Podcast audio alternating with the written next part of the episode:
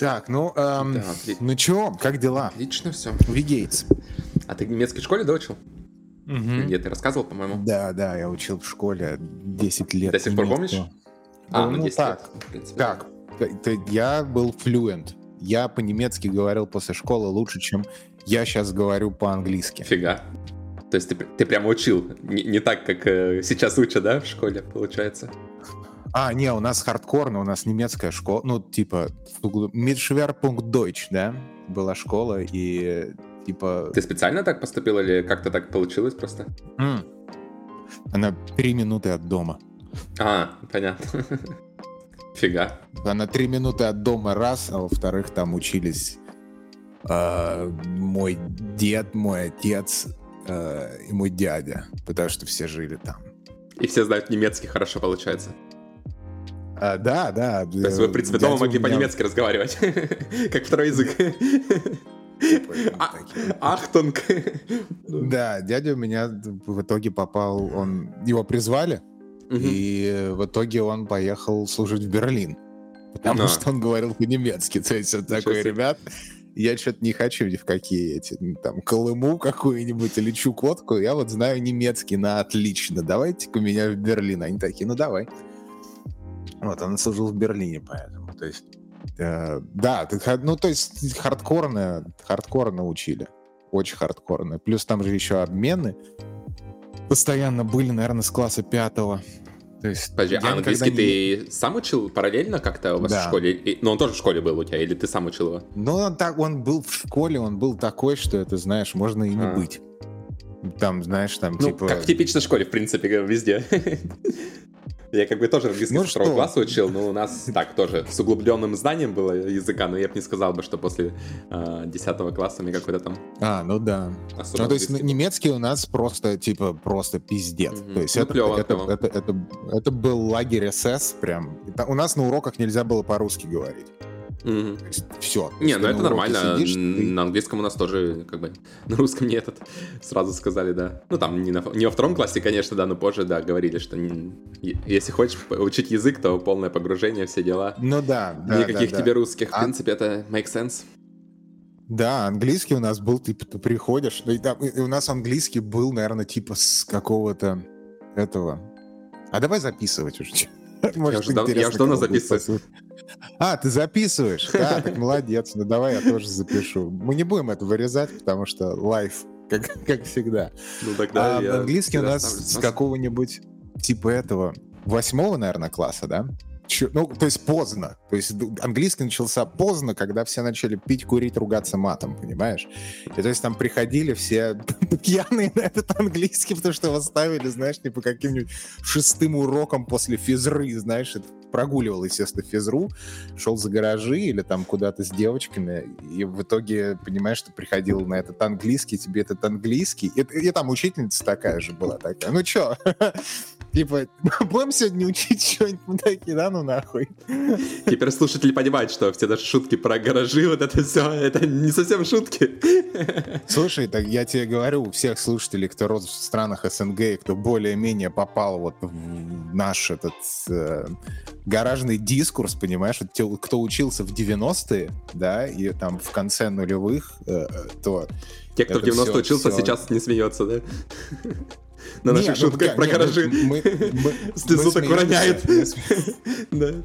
Мы смеемся, но да, это все как бы было часть... Часть, понимаешь, часть да, я вообще, развития. На самом деле, удивляюсь, как мы иной раз, знаешь, как выжили в такие там по всяким заводам заброшенным шлялись, по, не знаю, заброшенным зданиям, там какой-нибудь пятиэтажка какая-нибудь там разрушенная полу, этот вообще. Мы залазили на крышу, там на крыше бухали, сидели, вот, ну, то есть там могло случиться все что угодно, потолок обвалиться, не знаю, там на заводах тоже по этим арматурам бегали, ну, то есть, да, реально ну, было да, детство, конечно, да. Не то, что сейчас сидят в своих компьютерах. True story. Да. True story. В младших классах я проводил очень много времени, типа, на другой квартире, короче, у бабушки это называется. Это недалеко было от центра, то есть, типа, на троллейбусе нужно было 15 минут ехать. То есть, но в 90-е это было, типа, пиздец. Это было гетто прям. Очень опасно. И там у меня, естественно, были там какие-то дворовые эти друзья, реально вот за 2 года погибло 2 человека, играя на стройке. То есть людей я лично знал, я с ними играл там во дворе. То есть один сначала упал на арматуру, а другой тоже упал и тоже убился, понимаешь? Вот. Ну, то есть это была так... Ну, да. И, то есть, и никто, знаешь, типа... О мой бог, знаешь, там мы должны там закрыть эти не гаражи, эту стройку, знаешь, там реакции было 0 у взрослых людей, там у полиции, у кого угодно, то есть все такие, ну сам дурак, это такой, ну да, типа, ну, понимаешь, то есть пренебрежение человеческой жизнью тогда, ну и сейчас тоже там, но тогда это просто, ну то есть умирают дети на стройках, играя на стройках, потому что больше негде. Такие, ну да, ну типа, ну вы же сами туда пошли. Ну да, забор же типа есть, а то, что дырка там 2 метра в заборе есть, никого вообще не... Там не было никакого забора вообще, и эта заброшка, она была около стадиона. А, даже так. Там был стадион, там, смотри, там была секция УШУ, в которую я ходил. О, я тоже, кстати, ходил. УШУ, да? Лысые... Да, ушу, потому что я очень хотел пойти, возвращаясь к теме балета, которая все время у нас в подкасте, я очень хотел, когда был маленький, у нас друзья семьи были очень хорошие танцовщики из Большого театра, и поэтому там нам билеты давали, ну, в общем, я ходил и был поражен вообще грацией всем, и я хотел пойти на балет, а поскольку у меня родители как-то особо мной не занимались, и типа, ну, в хорошем плане, потому что все гриндили, как могли, да, типа бабушка, а бабушка старой закалки, ну, и я тогда не понимал, но там был такой момент, типа, ты чё, пидорас, типа, на балет ходить? А я такой, ну, вообще-то, да. Ну, в принципе, да. Я как-то тяготею к этому больше. И поэтому я смотрел, и я понял, что ушу очень пластично, акробатично. Я такой, ну, вот я вот на ушу лучше пойду. В общем, там, короче, вот была секция ушу.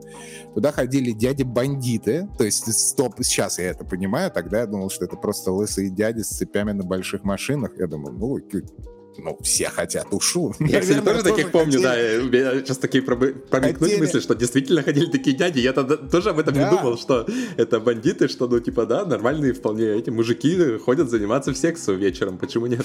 Они просто тоже хотели пойти на балет, понимаешь? Да.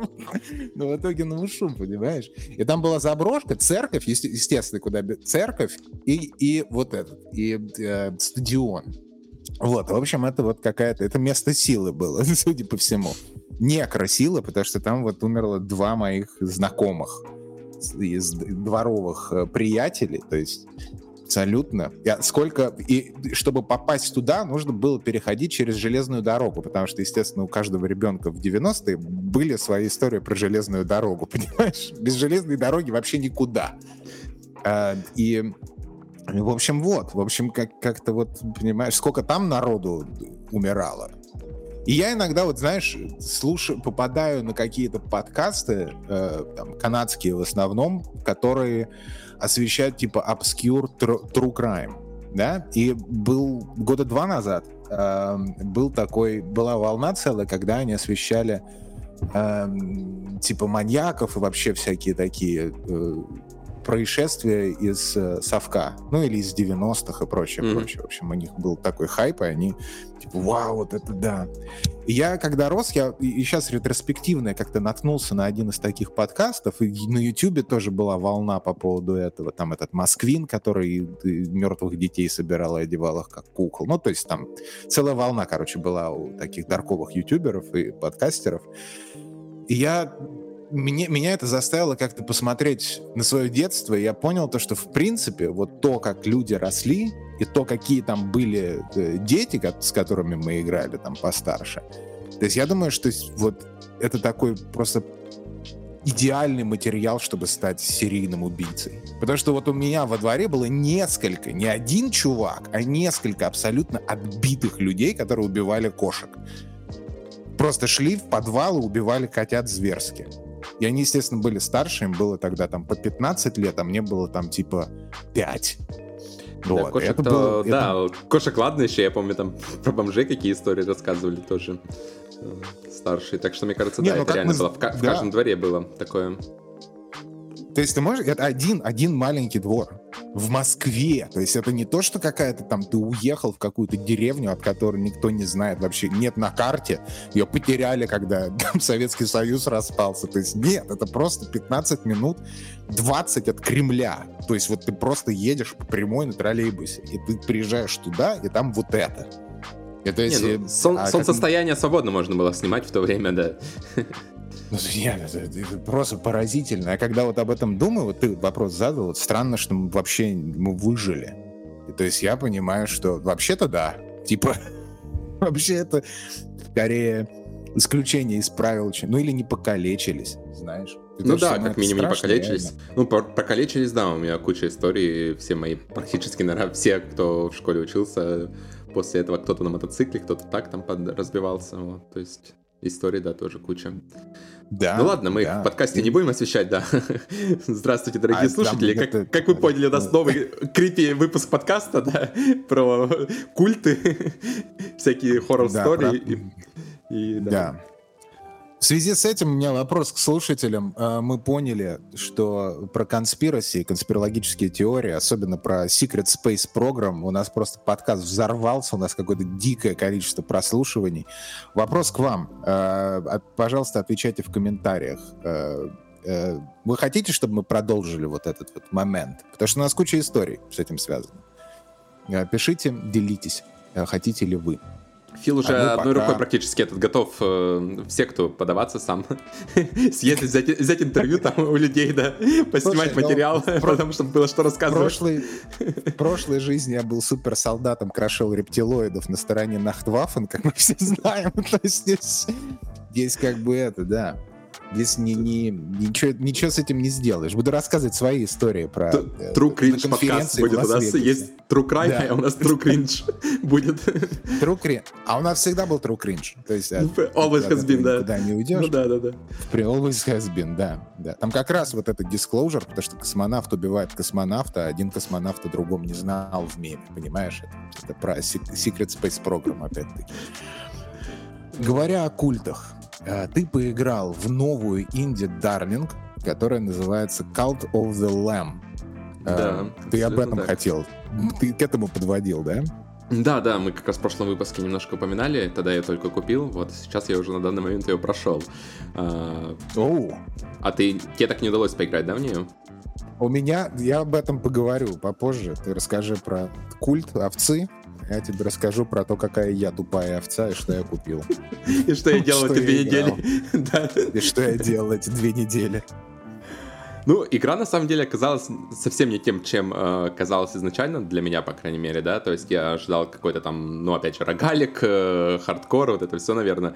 При этом игра оказалась полнейшая про чил, то есть это, я не знаю, более чиловая игра, я просто не знаю, ты вечером садишься после работы, там, на часик перед сном отдохнуть, вот, и потом через 3 часа ты просто осознаешь, что ты не можешь оторваться от этой игры, потому что она очень себя погружает, затягивает, и, ну, благодарность в первую очередь, наверное, стоит высказать системе как раз это... Ну, если начинать издалека, да, то это, в принципе, у нас Animal Crossing.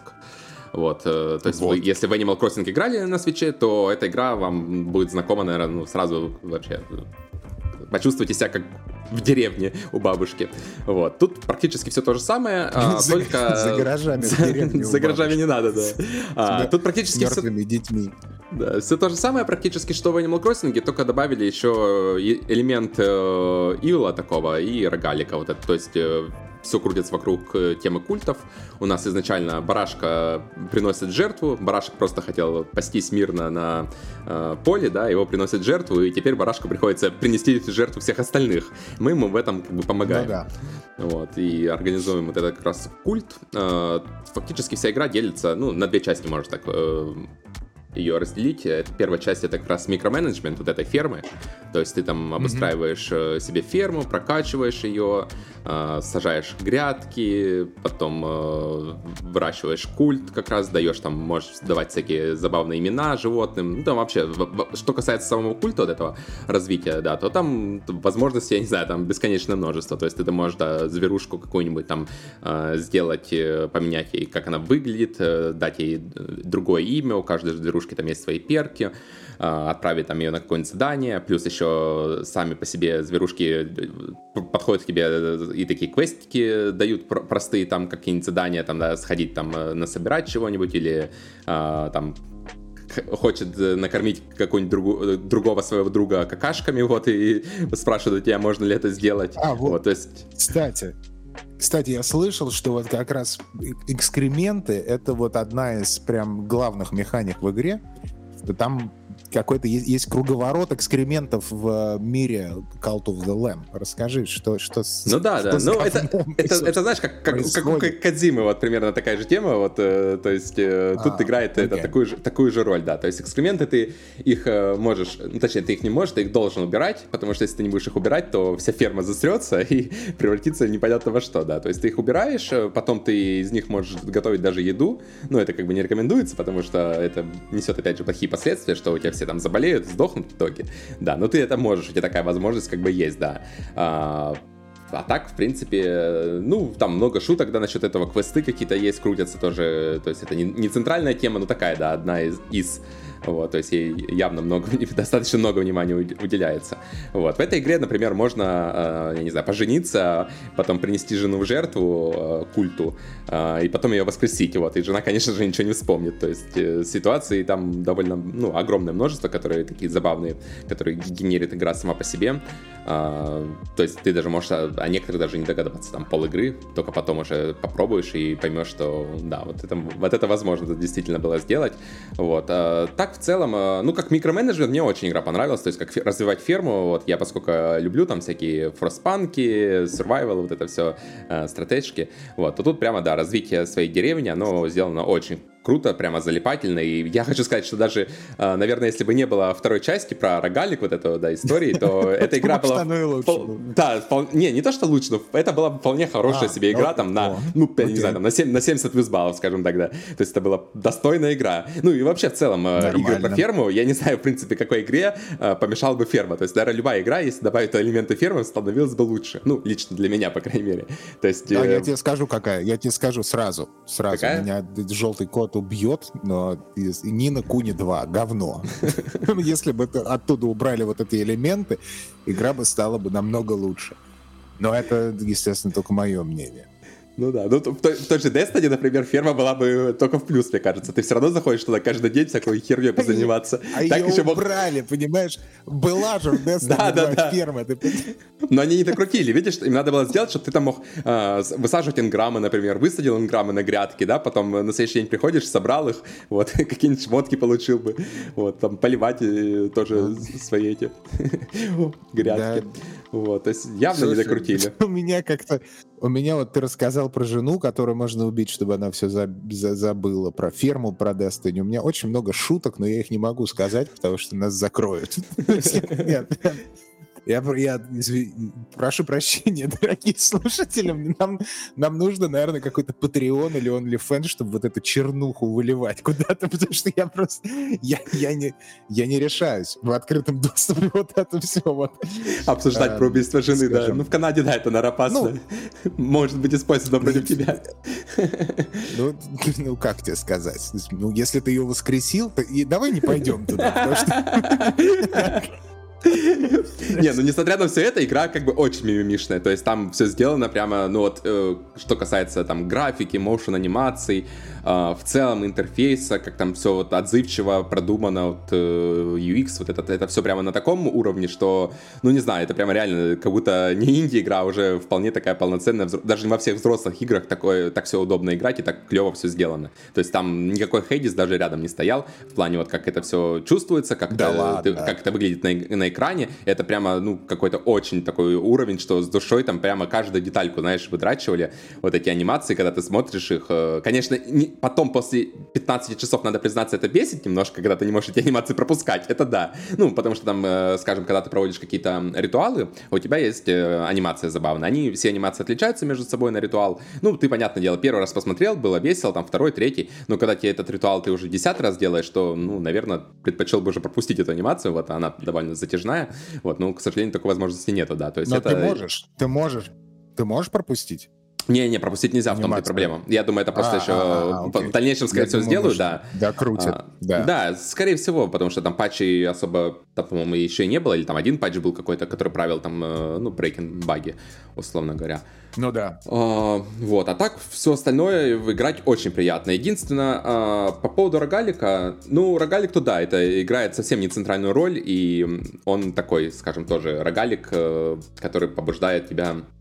Скорее не челлендж, а тоже расслабиться. То есть тут забеги, они максимально все удобно опять же сделаны. То есть тут забеги по 10-15 минут. И мне тоже в голову другие игры не приходят, где бы такие короткие были забеги. То есть ну ты как бы только во вкус вошел, и тут раз забег заканчивается, ты опять попадаешь на ферму, у тебя такой как бы круговорот получается. То есть ты сбегал в забег, там убил босса, пособирал какие-то ресурсы, вернулся на ферму, дальше развиваешь ферму. Потом опять пошел там следующий поход. Вот, и вот эти походы, они довольно кратковременные. Возможно, мне хотелось бы, чтобы они были чуть более длинные и... ну, какого-то разнообразия, возможно, хотелось бы тоже. То есть для меня, например, минус, что ты там не можешь оружие выбрать, да. То есть мы привыкли, что во всех рогаликах у тебя есть там большой ассортимент оружия. Тут этот ассортимент как бы оружия тоже есть, но тебе дается в каждом забеге, в начале забега просто одно оружие и все, рандомно. Вот, то есть ты не можешь его выбрать, что бы ты хотел с каким-то вот, там, с мечом пойти, или с топором, или там с чем-то другим. Вот. Плюс оружие все довольно тоже однообразное. То есть тут никаких там каких-нибудь вариантов, типа как в Хейдесе там с... не знаю, с перчаткой, которая стреляет, или щитом, или что-то такого, с луком, тут ничего такого нету. То есть тут все оружие довольно стандартное, у тебя там есть меч, кинжалы, топор, кувалда большая, там вот, ну, все ближнего боя, условно говоря, вот. Отличается единственное то, что время на замах, то есть какое-то оружие более быстро, какое-то оружие медленное, ну, да. И разные элементы, соответственно, то есть у тебя там где-то ты можешь заморозить, где-то отравить, поджечь, вот это все. Ну и вторая способность у тебя есть еще дополнительно, там тоже разнообразие довольно большое, но ты ее применять сильно часто, опять же, не будешь. То есть там способностей, там, ну, может, пару десяток, может, чуть больше, вот. Ну, то есть глубины рогалику именно немножко не хватает, как по мне так. То есть, ну, наверное, это было, опять же, специально так сделано, потому что фокус явно уделяется больше именно ферме. То есть ферма — это как бы такое занятие, чем ты будешь, скажем так, заниматься, наверное, больше 50% своего времени. То есть если вы думали, что это рогалик и хотели купить эту игру как рогалик, то я, наверное, вам ее не советую так брать, потому что это именно ферма прежде всего. И только во вторую очередь это рогалик. Ну, причем рогалик, опять же, вряд ли вам подарит что-то прямо такое новое. Если вы все там играли, там... Хейдисы, Ганжины и прочее, да, то тут как бы рогалик довольно-таки стандартный. То есть тут эту игру стоит брать именно прежде всего ради вот, фермы, ради чила, чтобы посмотреть, как красиво все это выглядит. Ну, хотя, опять же, последний босс, например, меня очень порадовал, да, то есть последний босс, он такой интересный, достаточно глубина, но это только последний босс, опять же.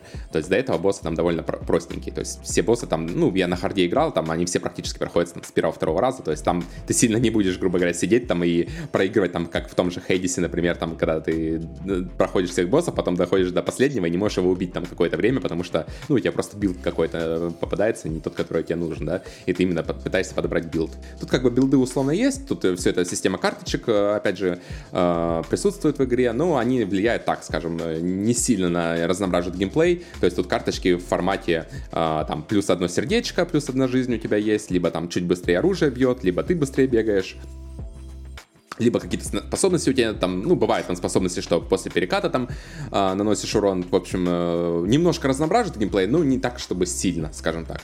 То есть, в первую очередь, тут разнообразие именно, что касается, да, фермы, развития ее, потому что там, конечно, у тебя, да, там есть, выбираешь сам, как развивать, в какое направление, то есть ты можешь, когда развиваешь свой культ, у тебя постоянно дается выбор, что выбрать там из двух возможностей, то есть ты можешь, например, сделать, чтобы все культисты там приносили тебе деньги, либо можешь сделать, чтобы какой-то культист сам, например, там ходил, собирал деньги со всех вот и приносил их потом тебе.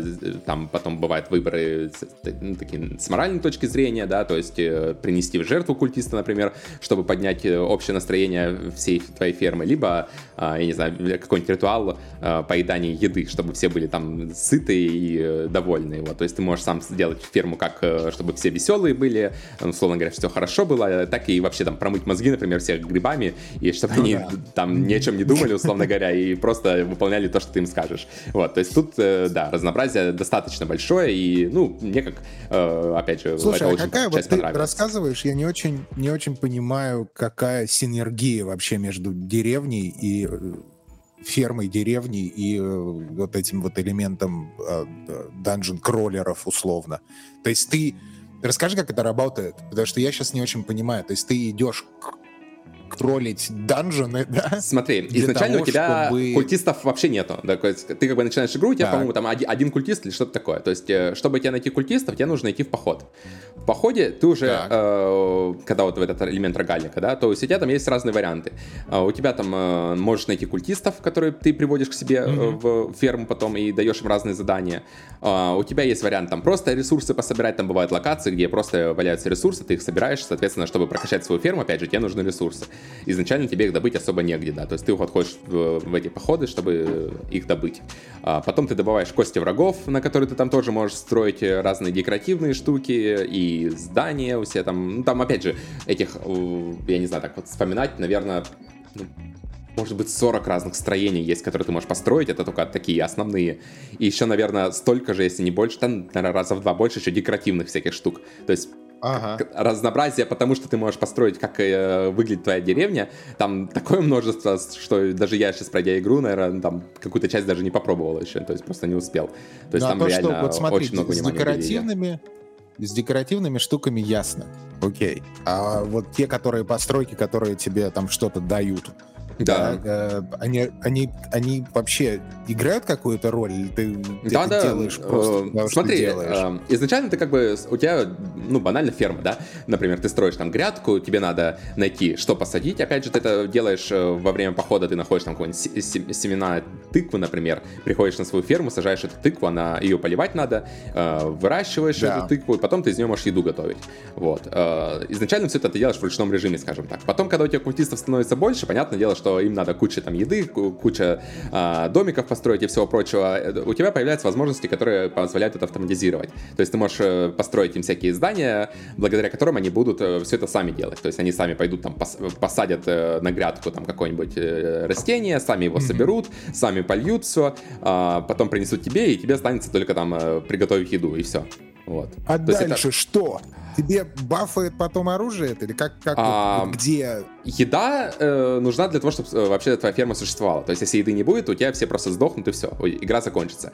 Культисты это тебе нужны... Да, ну, я так понимаю, да, если все сдохнут, наверное, ну, может быть, не гейм-овер, ты, возможно, сможешь пойти дальше, но от культистов зависит, например, можешь ли ты пойти в следующий регион или нет. То есть для каждого следующего региона у тебя нужно определенное количество культистов. Вот. То есть все привязано к размеру твоей, скажем так, секты, да. Чем она более многочисленная, тем дальше ты можешь продвигаться по ходу игры. То есть там есть регионы, условно говоря. Зависит напрямую просто прогрессия. Да, у тебя как бы одна часть зависит от другой, они в таком синергии, да, то есть у тебя деревня не может существовать без того ресурсов, которые ты приносишь во время походов, а в походы ты дальше не можешь ходить в новые биомы, пока ты не разовьешь свою секту. То есть тебе надо одновременно и тому внимание уделять, и тому внимание уделять. То есть ты не можешь забить, например, только на все походы эти и только заниматься деревней, потому что у тебя, не будет ресурсов, не будет продвижения по игре и всего прочего. Нет, и также ты не можешь ходить только в походы, потому что у тебя ферма просто загнется. То есть, например, ты пока там уходишь в поход, у тебя ферма продолжает жить. И у тебя там всплывают, бывают такие подсказочки, что там такой-то, такой-то умер. Вот, он умирает, соответственно, все начинают вокруг него ходить и, ужасаются. Ходят там, за голову хватаются. Вот, это все как бы понижает общее настроение. Вот, соответственно, ты приходишь, там, 2 дня, например, ты отсутствовал, приходишь, там у тебя 2 трупа валяются, везде насрано, там, я не знаю, еды нету, вот, и ты вот это все должен разгребать. То есть там такой, на грани кризис-менеджмента, можно сказать, если вот из таких подобных игр, то есть тебе надо там и убрать, и кого-то, возможно, в тюрьму посадить, там поднять общий дух, настрой поднять, собрать там души, которые, поскольку все молятся, то ты вот эти души собираешь, потом за них прокачиваешь, условно говоря, свою ферму. Еще там есть огромное там дерево развития, как раз вот за эти души, вот. И чем больше культистов, соответственно, тем больше они тебе души тех приносят, и ты за них потом можешь быстрее развиваться. Вот. Ну, и вот постоянно вот такой, да, такая вот туда-туда синергия бегаешь, выполняешь эти вот задания, квестики какие-то. В общем, игра, в принципе, постоянно дает тебе какое-то действие, да, то есть ты не должен, ты сам как бы не думаешь, что а вот сейчас делать нечего, чтобы поделать. Тебе постоянно игра подкидывает, там, либо какой-то будет квест, либо какая-нибудь новая область откроется, либо новое здание построить, либо либо какую-нибудь проблему решить. Ну да. Вот, да. И постоянно, то есть ты вот, эта игра действительно, которая полностью погружает в себя, и, ну, ты просто оторваться не можешь, там, 2-3 часа ты спокойно там можешь просто зависнуть, и все, я потом уже ночью очнешься, что, ага, вот так-то. Но она, к счастью, довольно короткая, то есть не получится так, что там завис, например, там, на, не знаю, на 100 часов. Вот, она пока это не позволяет, возможно, с DLC там, конечно, возможности больше добавит. Вот его как раз нету, эндгейма в том-то и проблема, да, что сейчас эндгейма нету, эта игра просто, как бы, условно говоря, пройти и за там 15-20 часов, и дальше, ну, ты-то как бы можешь дальше строить ферму фактически, да, ну, в какой-то момент ты просто все построишь здание, разовьешься там до... свой культ ты будешь дальше развивать, но у тебя уже происходить особо ничего не будет. Вот, то есть эндгейма как такового сейчас нет, они это говорят прямым текстом разработчики, что да, они про эндгейм думали. Но пока у них просто времени, поскольку это небольшая, опять же, студия, у них просто времени сейчас нету. Вот. В планах есть активное развитие проекта. То есть они уже сейчас отчитались, что там продали сколько там, 1 миллион или там больше 1 миллиона копий. Это как бы огромный успех уже для такой инди-игры, ясное дело. Вот, у них там есть планы на несколько там, понятное дело, и обновлений, и DLC более крупных. Вот, ну, сейчас на данный момент это все просто ограничится фиксом багов, как обычно. Какие-то там изменения для того, чтобы было удобнее играть. Вот, всякие такие мелочи. Да. То есть пока каких-то конкретных анонсов, скажем так, не было. Так что, да, и стоит эту игру пройти просто, ну, один раз и пока что ее отложили в долгий ящик, скажем так. Как какой-нибудь Hades, Dead Cells или Gungeon в нее не получится играть в данный момент. Но вот я опять же не помню, а можно ли было в эти игры играть в тот же самый Dead Cells, например, и да, я играл, по-моему, тоже на релизе. И, ну, как бы да, тоже она была Dead Cells тогда и Dead Cells сейчас, это две разных игры. Это вообще две разные игры. Да, то есть это они просто... добавили там столько всего, то есть там, ну, даже, я не знаю, там, наверное, 10-й части того, что было на релизе, просто вот на релизе это была 10-я часть, да, всего контента, который сейчас есть. Ты тогда тоже проходил, я помню, игру, тогда за, я не знаю, там, часов 7, наверное, прошел ее, и как бы и тоже не понял, типа, а где эндгейм, что там дальше делать-то, собственно, вот. Тут как бы такой же вопрос стоит, зависит все дальше от того, как разработчики будут развивать. Ты прав, что это же еще нужно делать скидку, потому что все избалованы, иногда не чувствуют, знаешь, разницы между инди и не инди. Разница в бюджетах и в фокусе, и вообще, что хотели сделать, что хотели сказать вообще за эти деньги, понимаешь? Естественно, когда игра нравится, все такие, а где эндгейм? А мы хотим, знаешь, типа, как в Destiny, условно, да? Ну да. Эндгейм хотим, как или Final Fantasy 15. А давай, а почему это не ММО вообще? Почему мы не можем путешествовать в другие деревни? Ребят, потому что это сделала пара людей из Австралии. Просто реально по пальцам одной руки можно пересчитать разработчиков условно. Вот, наверное, поэтому этого сейчас нет. Но я очень рад за ребят, то, что получилось. Понимаешь, вот. Ну да, очень, это уже, можно сказать, это уже успех, потому что 1 миллион копий для инди-студии, 1 миллион копий для большого проекта, это не то же самое, да, то есть если вы думаете, что 1 миллион это не так много, то нет, для такой инди-игры это огромное число, и это реально им позволит теперь, ну там, в ближайшие пару лет не думать о деньгах, и либо они там дальше какой-то проект будут выпускать, либо задуматься о том, чтобы выпустить сюда крупные дополнения, что, я думаю, они, конечно же, сделают, потому что, ну, у них какие-то планы были, то есть они там делились так в общих чертах, что да, мы вот хотим то-то сделать, ну, типа, пока рано об этом говорить, потому что, когда будут подробности, мы, типа, выложим. Там даже в самой игре есть вкладочка, типа, roadmap, но она пока тоже недоступна, то есть ты заходишь, типа, спасибо, что купили нашу игру. Ну, нет, естественно. Вот. Понятное дело. Как, то есть... как именно база, это просто прекрасная игра, да, то есть вот если брать ее чисто как базовую игру, замечательная, очень красивая, погружающая в себя, оставляет яркие эмоции, потом, ну, есть что вспомнить даже после полного прохождения ее, то есть мне только, наверное, ну да, только положительные эмоции эта игра вызвала, и я крайне рекомендую, если вы к фермам относитесь положительно, да, то ее попробовать. Если вы хотите, опять же, только рогалик, то нет, не стоит покупать ее, даже пробовать, потому что, ну, опять же, тут только рогалик не получится. То есть вам так или иначе все равно придется внимание уделять вот именно вот этой части про ферму. Да я смотрю на это, и, в принципе, знаешь, даже если убрать вообще жанры, это просто хорошая инди-игра. Это просто, даже не инди, а просто это хорошая, да, с фокусом абсолютно игра. Понимаешь, отличная игра, именно как, просто... как именно игра, которая, ну, то есть игры, они что должны? Они должны в себя погружать. Вот эта игра, это удается, да. То есть ну игра либо, да, игра либо интересная, либо неинтересная. А то, что она уже инди, там, AAA или там что-то, это уже не так важно. Абсолютно, абсолютно если не важно. Если ты садишься в игру, и причем это, опять же, не только мои впечатления, там, разговариваю с другими знакомыми, которые тоже играют в нее, вот, и практически у всех такая ситуация, что они садятся, там, на часик садишься поиграть, а потом очнёшься через 5 часов, и ты понимаешь, что, ну, ты просто, там, круто провел время. Вот, если такие эмоции игра вызывает у многих людей, то, мне кажется, это уже в целом успех. Так что... Да, да. Но она и выглядела, на самом деле. Знаешь, вот есть две противоположные версии, да? Но она выделялась, да, среди всех, когда мы ее заметили тогда на презентации, да, она очень сильно выделялась среди всех игр. Не судить... Две противоположности — это не судить книжку по обложке, во-первых, да, а во-вторых, типа, встречают по одежке, да? И иногда работает и так, понимаешь? И в случае с Cult of the Lamb там получилось так, что я когда я вообще первый анонс увидел, я такой, о, так, вот здесь, скорее всего... Здесь поподробнее вот, давайте. Вот, да. Здесь все будет хорошо, скорее всего. Мне очень нравится, что они в итоге пошли на этот эксперимент, сделали вот эти... скрестили два жанра, и у них получилось это сделать. Я думаю, что как раз отсутствие всяких вот типа эндгейм и фич разных, да, которые расширяют геймплей вширь, скажем. Ну, да, смещают фокус, наоборот, скажем так, с основной, да. Да, смещают фокус. Я, наоборот, рад, что этого нет, потому что получился бы совершенно такой размазанный опыт, да. Сейчас как бы у тебя есть хорошая база, и на нее гораздо легче что-то дальше нанизать, на эту базу уже добавить и ингейм, и дополнение там. Ну да, и сам развивать возможности, я там не знаю, как представлю.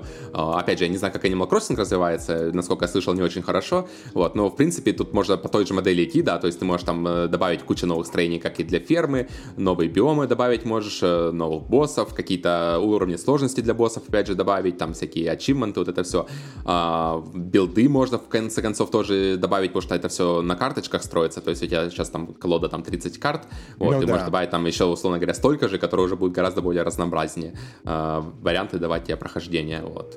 То есть, да, там куча всего можно напридумывать, у тебя, допустим, ну, условно, сезон, не сезон, конечно, с Battle Pass, а условно, там, полгода, да, отрезок времени, который мы назовем, давайте, сезон, посвящен, условно, да, посвящен исключительно базе, да, исключительно саду-огороду, с косметикой, со всей херней, а другой у тебя посвящен только Рубилову, понимаешь? Они могут по такому пути пойти, могут, то есть из-за того, что они, как мы, собственно, и говорим, выстроили отличный фундамент, на него можно нанизывать сейчас вообще все, что угодно, просто вообще не важно, что это будет. И это будет круто, потому что фундамент крутой сам по себе. И это дорогого стоит, потому что вот все, не все, но очень много. Удивительное большинство игр, которые сейчас выходят, у них отсутствует эта база. И разработчики сами вообще не понимают, что они делают. А здесь очень приятно, что они такие, вот, мы делаем вот это, и все. И мы в каждом подкасте об этом и говорим, что мы любим, когда есть фокус, и когда это все вот прям стримлайнд, и нету никакой пены. Ну вот, кстати, если говорить про другую игру, которая, может быть, не настолько стримлайн, я не помню, по-моему, возможно, ее показывали даже на той же самой презентации. Роллердром, ты слышал что-нибудь про такую игру? Это от Ubisoft? Не-не-не. Нет? У меня тоже такая первая реакция была. Не, это тоже индюшатина показывали. Там, где ты ездишь на роликах по стадиону, и у тебя есть оружие, с помощью которого ты расстреливаешь врагов, которые стоят там. Так вот, подожди, это инди. Подожди, у Ubisoft же вышла какая-то такая же херня. Не, абсолютно у Ubisoft прям. Там без оружия, там то же самое, ты просто на роликах ездишь, типа спорт. А тут именно индюшатина с такой, типа, графикой тоже примечательная, она такая, ну, выглядит как инди, короче, условно говоря, игра. Вот, и ты ездишь на роликах, да, и тебе выполняешь там, условно говоря, комбы. То есть ты там должен и трюки делать, и еще красиво убивать... Да. Врагов. Окей. Вот, ее тоже многие хвалили, на самом деле. Вышла демка, как раз я поиграл в нее, вот, ну, я не знаю, с одной стороны, мне она понравилась, с другой стороны, нет. Я как бы, когда наслышался людей, то наслушался, думал, что это будет что-то близкое к опыту, там, не знаю, какой-нибудь Сифы или Гоструннера, то есть такой, типа, выдроченный, выдроченный такой основной геймплей, где ты все это делаешь очень красиво, и там игра не прощает ошибок, условно говоря, очень такая челленджовая, клевая, сбалансированная, вот. В итоге, ну, не знаю, я поиграл часик, опять же, то есть демка позволяет играть час. Я даже понимаю, почему обычно демки на PlayStation, они сейчас по 2 часа работают. То есть, ты, условно говоря, игра без ограничений, но ты можешь в нее играть только 2 часа. Потом она как бы просит купить полную версию. Тут сделали всего лишь час, потому что у меня есть подозрение, что за 2 часа ее можно пройти полностью, эту игру. Вот, потому что я поиграл час, там, наверное, прошел, ну, не знаю, там, 6 уровней, а насколько я посмотрел, там всего лишь, их там всего чуть ли там 15 или что-то такое. То есть, ну, там, чуть больше 2 часов, условно говоря, игра проходится. Вот, ну, да. Лично мне не хватило того, что игра, короче, требует от тебя выполнять трюки во время, когда ты ездишь на этих роликах, да, чтобы патроны у тебя добавлялись. То есть ты ездишь, у тебя там есть пистолеты сначала, потом дают дробовик, там дальше еще, наверное, другое оружие будет. Да. Вот. И ты, соответственно, выстрелишь эти патроны, и чтобы их набрать, восполнить боезапас, ты должен сделать какой-то трюк на роликах. То есть там подпрыгнуть, какой-нибудь там сальто выкрутить. Вот. И мне как раз эта часть игры больше всего не понравилась, потому что по мне так они не смогли реализовать именно вот эту систему трюков, чтобы она была настолько же стримлайн, насколько и вся остальная игра. То есть трюки реально делаются как-то, ну, я не знаю, очень так нелогически, что ли. То есть реально приходится себе прямо пальцы ломать, чтобы заставить делать на экране персонажа то, что ты именно хочешь. Вот. То есть когда ты просто ездишь, это все очень клево выглядит, очень клево очищается. То есть ты можешь увернуться от пули, навестись быстро на кого-то, убить, подпрыгнуть, вот это все. Как только касается дела трюков, что-то как-то, не знаю, все это ломается. И в итоге половина трюков вообще не работает, потому что, ну, их даже нет смысла крутить, потому что гораздо проще тебе сделать простой какой-нибудь трюк, который восполнит тебе все равно боезапас, чем что-то более сложное делать. Вот, и вот этот момент мне что-то как-то отвадил от игры. Перемудрили, знаешь, вот бывает. Возможно. Давайте-ка мы там... Плюс разнообразия, опять же, не хватает. Да. То есть игре я вот поездил, там 4 или 5 уровней прошел, да, и... Ну, я не заметил, что какого-то было там что-то отличалось. То есть я понимаю, там дальше боссы еще есть какие-то, да. Но все это все равно какое-то выглядит, как будто, знаешь, там, меняется. У тебя есть стадион, внешние декорации меняются, то, что там за стадионом происходит, там либо у тебя снег есть, либо какое-нибудь небо там голубое, а либо сути, там, да, по сути стадион, да, один и тот же. То есть у тебя там особо ничего не меняется. Там максимум добавится какой-нибудь там перегородка, по которой ты сможешь ездить, там, или окно, через которое ты сможешь пролететь, вот, и, ну, как бы... Геймдизайн. Все одно и то же. Да. Одни и те же враги. Крюк-кошка. Да, нужен. И все. Вот, поскольку разнообразие, то есть это реально такая игра, которая, ну, вот действительно инди, про нее больше не скажешь. То есть оно, ну, до каких-то таких вот игр типа Сифа, опять же, или Гостраннера, которую я очень люблю, оно очень сильно, ну, где-то позади находится, и явно разработчикам не хватило то ли как раз сознательности, чтобы допилить именно свой core-геймплей, либо, не знаю, времени. Но просто... Смотри, опять-таки, с роллерами и со всеми этими делами достаточно сложно понять вообще, что сделать, даже когда у тебя есть какая-то свежая идея, потому что у тебя... Ну, по сути, ты что пытаешься скрестить? Ты пытаешься скрестить шутер и игры про скейтеров. Ну, условно, да? И ты пытаешься... И это какое-то вот... То есть они... идея классная, но как мы это будем реализовывать, это уже садятся и начинают вымучивать, знаешь. Ой, а может быть, давайте сделаем вот так вот, что ты выполняешь трюк, и у тебя появляется броня. Нет, давайте сделаем, что патроны дают, знаешь. И там вот начинается, и они пытаются это все вот скрестить каким-то образом. А в случае с овцой, то есть там сама идея, вот ты ее рассказываешь, да, и говоришь, ну, у тебя есть ферма, это как Animal Crossing, и у тебя есть Dungeon Crawling, ну, это типа как упрощенный Hades. И, короче, вот у тебя геймлуп на этом строится. Ты такой, о, прикольно. И все. То есть на этом у тебя вся идея заканчивается. То есть вот, у тебя есть вот фундамент сразу же. Вот, и поэтому, с одной стороны, даже вот с креативной точки зрения взять вот эти две идеи, как сделала овца, совместить их вот в такой продукт, это очень круто. А вот все остальные инди-игры, они иногда страдают тем, что они пытаются придумать... Ну, во-первых, прыгнуть выше головы, как правило, да, и просто выдумать, знаешь, вот сделать какой-то твист, ради твиста. Знаешь, там, вот давайте вот сделаем там вот. Вот опять-таки, вот мы говорим про роллеров, про этих. Я думаю, что там была изначальная идея, давайте сделаем роллер-дром, где люди друг друга убивают, типа ПВП или ПВЕ со стрельбой роллер-дром. Они сделали это, и им говорят, слушай, а что-то пресновато немного. И на этом моменте, наверное, скорее всего, нужно было не накручивать больше механик, а нужно было отказываться от эстетики роллер-дрома вообще. То есть, потому что какая разница, это, потому что как только ты говоришь про роллер-дром, у тебя должна быть вот эта арена, понимаешь? Нужно было просто отказываться от арены как роллер-дрома и делать открытые какие-то просто карты, где ты ездишь на роликах, а-ля ты играешь в Skate 3, но на роликах.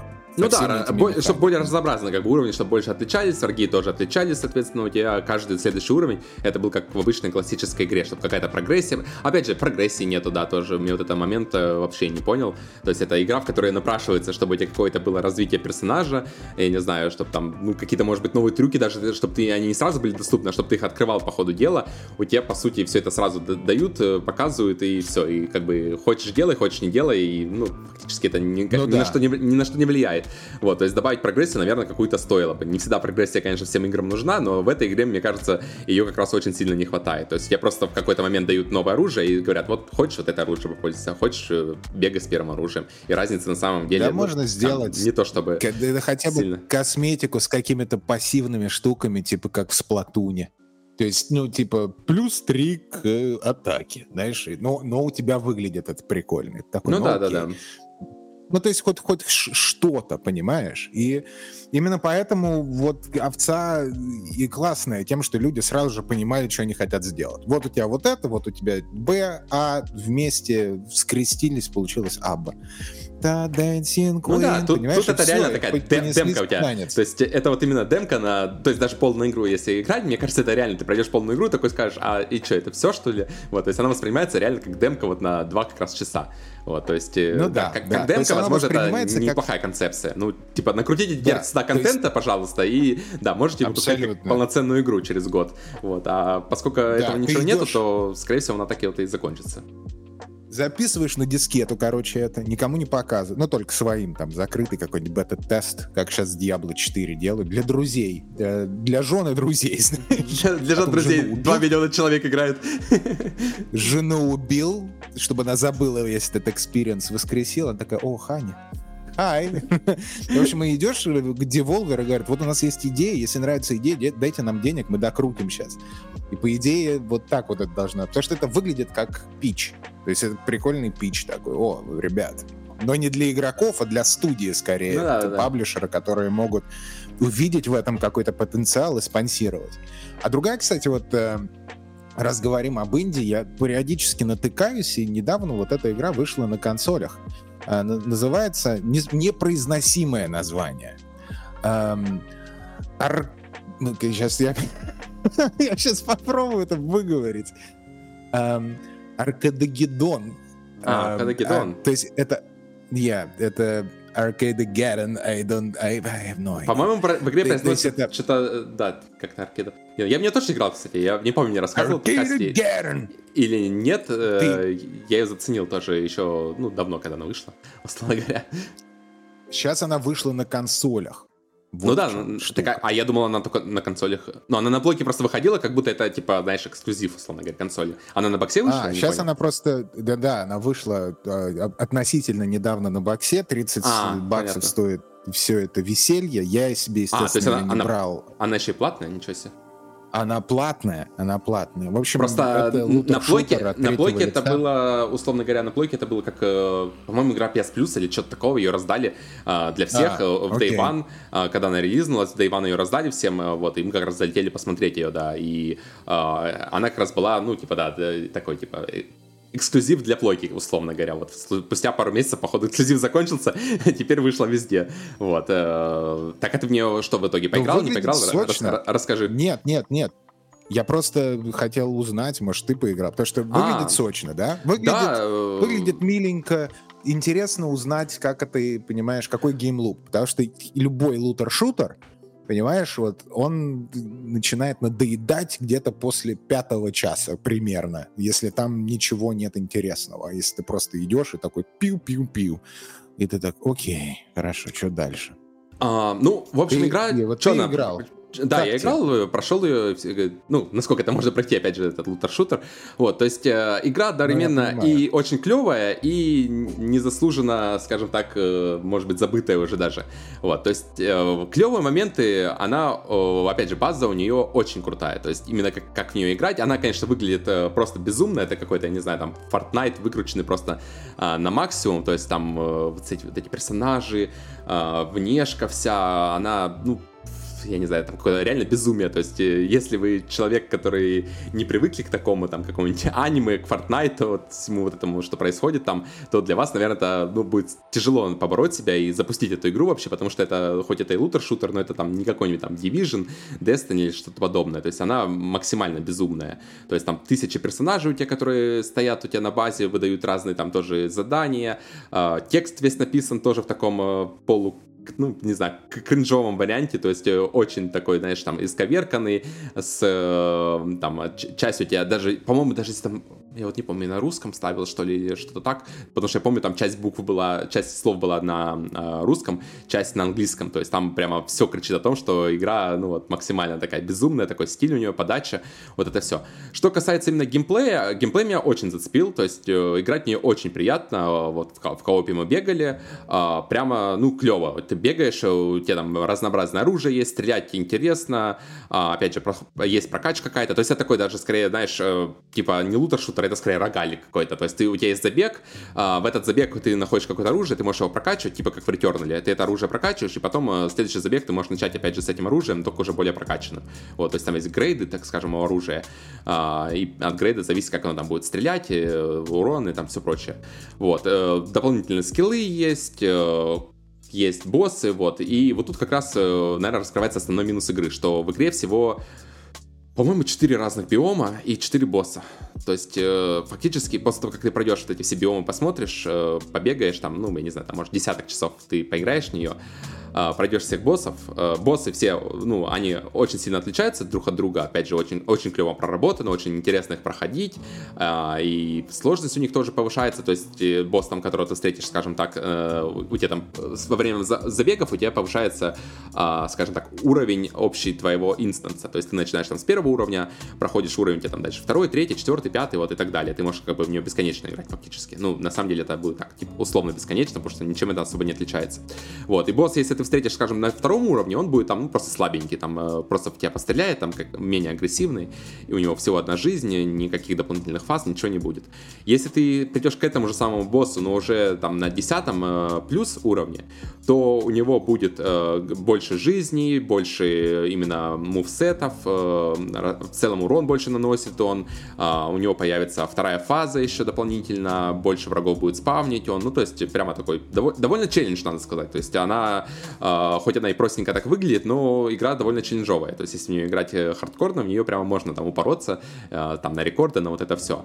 Но проблема, опять же, что ты в нее играешь, проходишь вот этих всех боссов, смотришь все биомы, побегал с другом, попрокачивал там оружие, понял, что у тебя вот это оружие у тебя любимое, и там 2-й какой-нибудь там выбрал.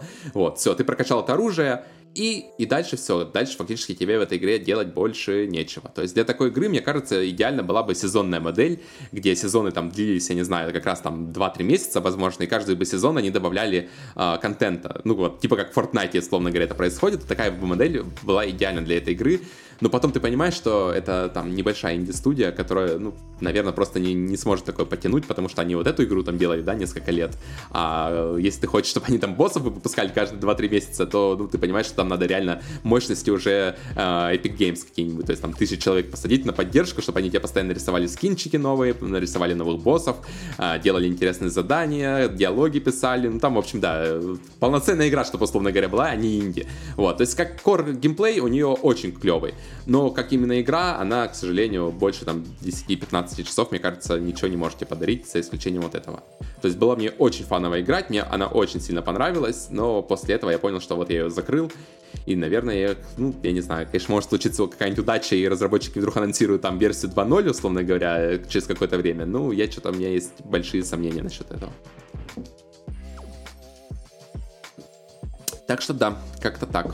Ну, попробовать, опять же, если бы она была бесплатна в геймпассе, я бы очень рекомендовал. А покупать за 30 баксов, или сколько там ты сказал? Ну, вот стоит? У меня точно такие же ощущения были примерно после того, как я увидел рекламу на главной странице этого Xbox, вот этого всего. Я посмотрел ролик и такой думаю, выглядит круто, да? Геймплей вроде озорной, все классно, но... Ну а что дальше-то, понимаешь? Вот я пройду эти 4 уровня, как ты говоришь, а дальше что? Я уверен, что они проходятся, знаешь, типа часов, а дальше ничего. Короче, 3 вечера ты, 4 по вечеру на уровень. Ну, за недельку ты там пил-пил, все, а дальше так у тебя есть. Как бы и все, и до свидания. Вот, поэтому... Но выглядит прикольно. То есть прикольно, вот знаешь, что у этих independent developers у них появились инструменты, чтобы создавать игры, которые выглядят очень достойно. Просто вот как картинка, да? Вот ты смотришь на это и ты думаешь, в принципе-то не местами даже лучше, чем Fortnite выглядит. Местами, да? И ты так... Респект, ребят. Ну, она вообще, по-моему, насколько я знаю, на плойке она выходила только на Next Gen, если не ошибаюсь. Ну, да. Вот, то есть только на плойку 5, да. И, видно, что игра, может быть, не так хорошо оптимизирована, опять же, потому что это инди. По-моему, сделана, наверное, если не ошибаюсь, на Unreal Engine, скорее всего, 5 как раз вот. И, да, местами там прямо действительно чудесно. И частиц количество огромное, то есть ты там, когда разрушаешь монстра, он там разлетается на кучу-кучу вот этих частиц, как это в каком-нибудь Returnal происходит, и прямо такой, вау, вот это клево они сделали, там какой-нибудь ракетницы стреляют, там прямо ощущается, что у тебя там и отдача есть, и геймпад еще, плюс это там все вот эти вот триггеры, все, что на плоечном этом DualSense есть, там все прямо по максимуму включено, то есть ты прямо чувствуешь, что там прыгаешь, вот эта отдача есть, и геймпад там вибрирует, короче, по максимуму все, что есть, все они выкрутили, да, при этом, да, вот, к сожалению...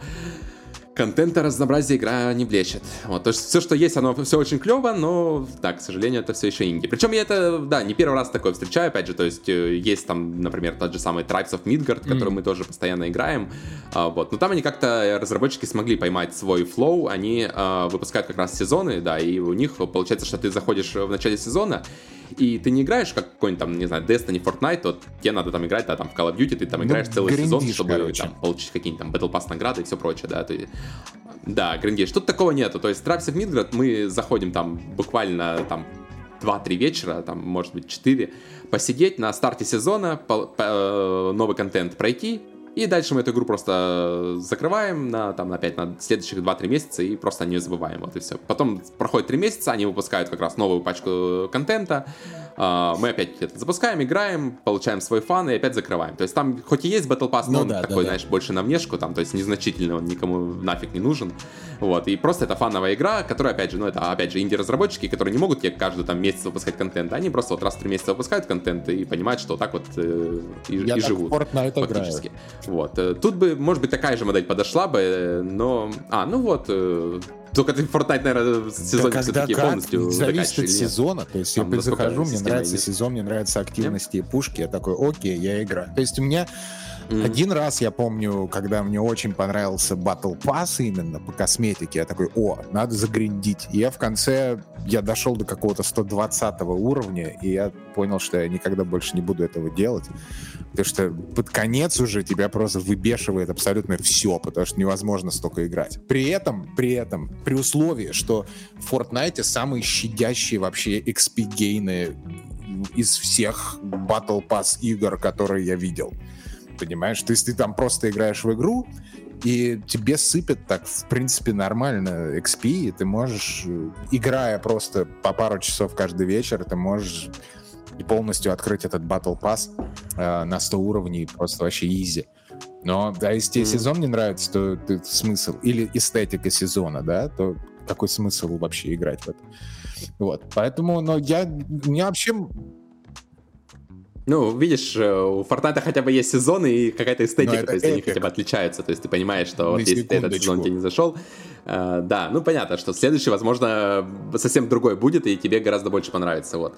И вот в инди-играх, к сожалению, таким похвастаться не могут, потому что, ну, они не могут там за какой-то там сезон, даже за полгода переработать свою игру настолько, чтобы она дарила новые ощущения. То есть, если, скорее всего, база была так себе изначально, то, ну, так скорее всего, эта игра и останется. Как какой-нибудь вот Splitgate, в котором недавно новости были, что они перезапускают, точнее, я так понимаю, они закрывают свою игру и будут работать над... типа новой игрой, которая будет условно там в этой же вселенной, но совсем другая уже на Unreal Engine 5, вот, потому что как раз-то, ну вот Splitgate, он не взлетел изначально, ну потому что, да, база там была, скажем так, немножко, мягко выражаясь, не очень, вот, то есть сама задумка была клевая, про порталы, вот этот Halo, типа аренный шутер с порталами совсем, вот, но, к сожалению, да, опять же, скорее всего, не хватило опыта сделать нормальную игру с первого раза, возможно, со второго раза получится, вот, ну, у кого-то хватает на это средства, а кор-база у Сплитгейта, она как-то сформировалась, и там было много людей, которые, типа, дайхарды, и, типа, вот это отличный арена-шутер с новыми механиками, и как бы, дай бог.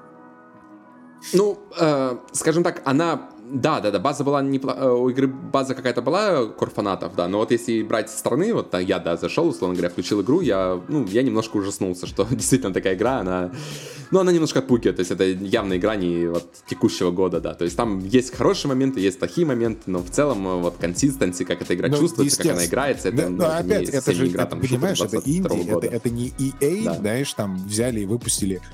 Apex Legends, ну, знаешь, вот, такой Shadow Drop, и ты туда заходишь и такой о, потому что там мувмент прикольный, да, в итоге мне не нравится Apex Legends, как играется, но это не отменяет того факта, что ты заходишь в игру, и там она выглядит хорошо, она чувствуется хорошо, у тебя все...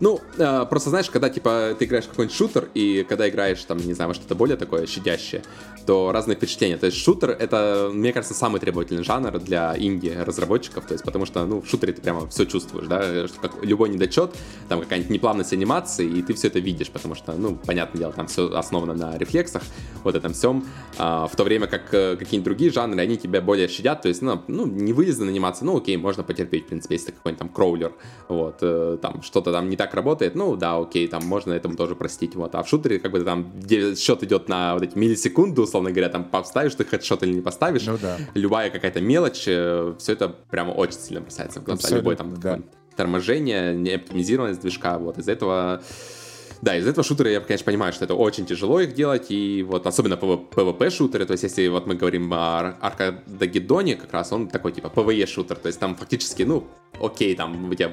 да, кстати, были проблемы с... еще я забыл об этом упомянуть, что игра вылетала очень часто довольно-таки. То есть ты, бывает, играешь, раз у тебя там спустя там час игра просто вылетает, и все, соответственно, никакого прогресса у тебя не сохраняется, ни хера не сохраняется. Вот, ну, это PvE, как бы, и ты, как бы, ей многое прощаешь. То есть, окей, ну, пошел там новый ран, запустил и играешь. А в PvP, ну, блин, мне кажется, люди гораздо более требовательны к этому. И если что-то там вылетит, или если что-то не оптимизировано, то просто психанут, выключат эту игру, удалят нафиг, и все. Абсолютно так и есть. Это при условии, что вот мы говорим про инди, да, а есть вот Halo, собственно. Главный показатель, который, что... То есть с бесконечным бюджетом от Microsoft главная игра, в принципе, этой компании, и там разработчики не могут вообще ничего сделать, понимаешь? Игре уже практически 2 года скоро будет. А там обычных фич... Ой, каждый раз новости эти читаю, то есть просто так за голову, знаешь, хватайся. То есть, да, там тот же самый сплит-скрин, который, ну, я не знаю, благодаря этому, может быть, серия очень популярна, именно сюжетная кампания, потому что, я знаю, очень многие любят проходить эту игру в сплит-скрине, и когда они анонсируют спустя, я не знаю, 2 года или сколько игре уже, что его просто не будет в игре, ну, это, я не знаю, как это можно комментировать вообще, то есть это просто ужас, что там происходит внутри. Я очень не завидую людям, которые сейчас находятся внутри этой студии, мне кажется, там такая пиздарезка происходит, что, да, дай бог им всем здоровья и выживания. Жить вообще после этого. И чтобы вообще не патентами стать, а продолжить разрабатывать какие-то хотя бы игры, знаешь. Которые типа в продакшене находятся. То есть там за кодеров, ну то есть за всех людей, которые делают что-то, понимаешь? Потому что явно абсолютно не они виноваты. Понимаешь, это они очень хотят сделать хорошую игру, очень болеют за это. Просто где-то, скорее всего, это на уровне менеджмента просто просаживается совершенно дико. И, судя по всему, это просто связь. То есть это такой конгломерат проблем, которые цепляются одна за другую. Может быть, там в движке дело, может, еще какая-то херня, может быть, это не работает там на олдгейне, понимаешь? То есть там, мне кажется, что они просто ряд решений было... Ну да, проблем...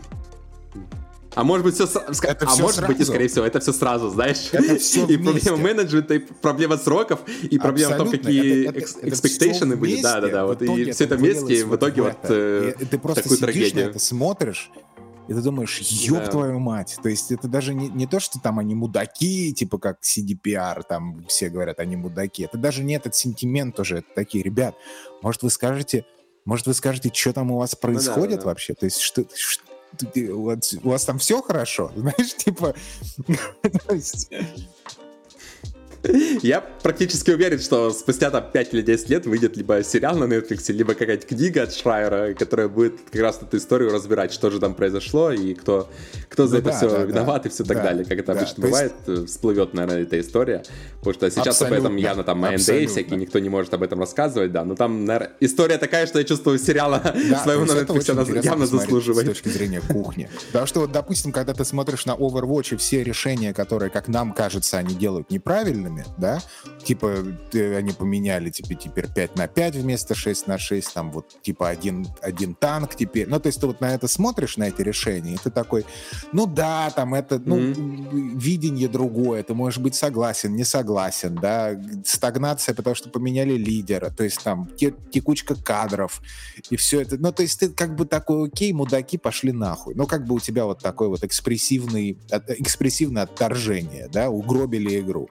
А в случае с Halo, когда вот после последнего дропа информации, после того, как они заревели roadmap, то есть это даже не эта реакция. То есть ты смотришь на это, и ты понимаешь, что что-то реально очень плохое. Я хотел сказать, что если бы сняли сериал по тому, что происходит внутри компании про Halo, это как раз бы был тот сериал, который был бы популярный, а не вот это вот то, что вышло сейчас. Что бы было популярно по Halo за последние 10 лет вообще.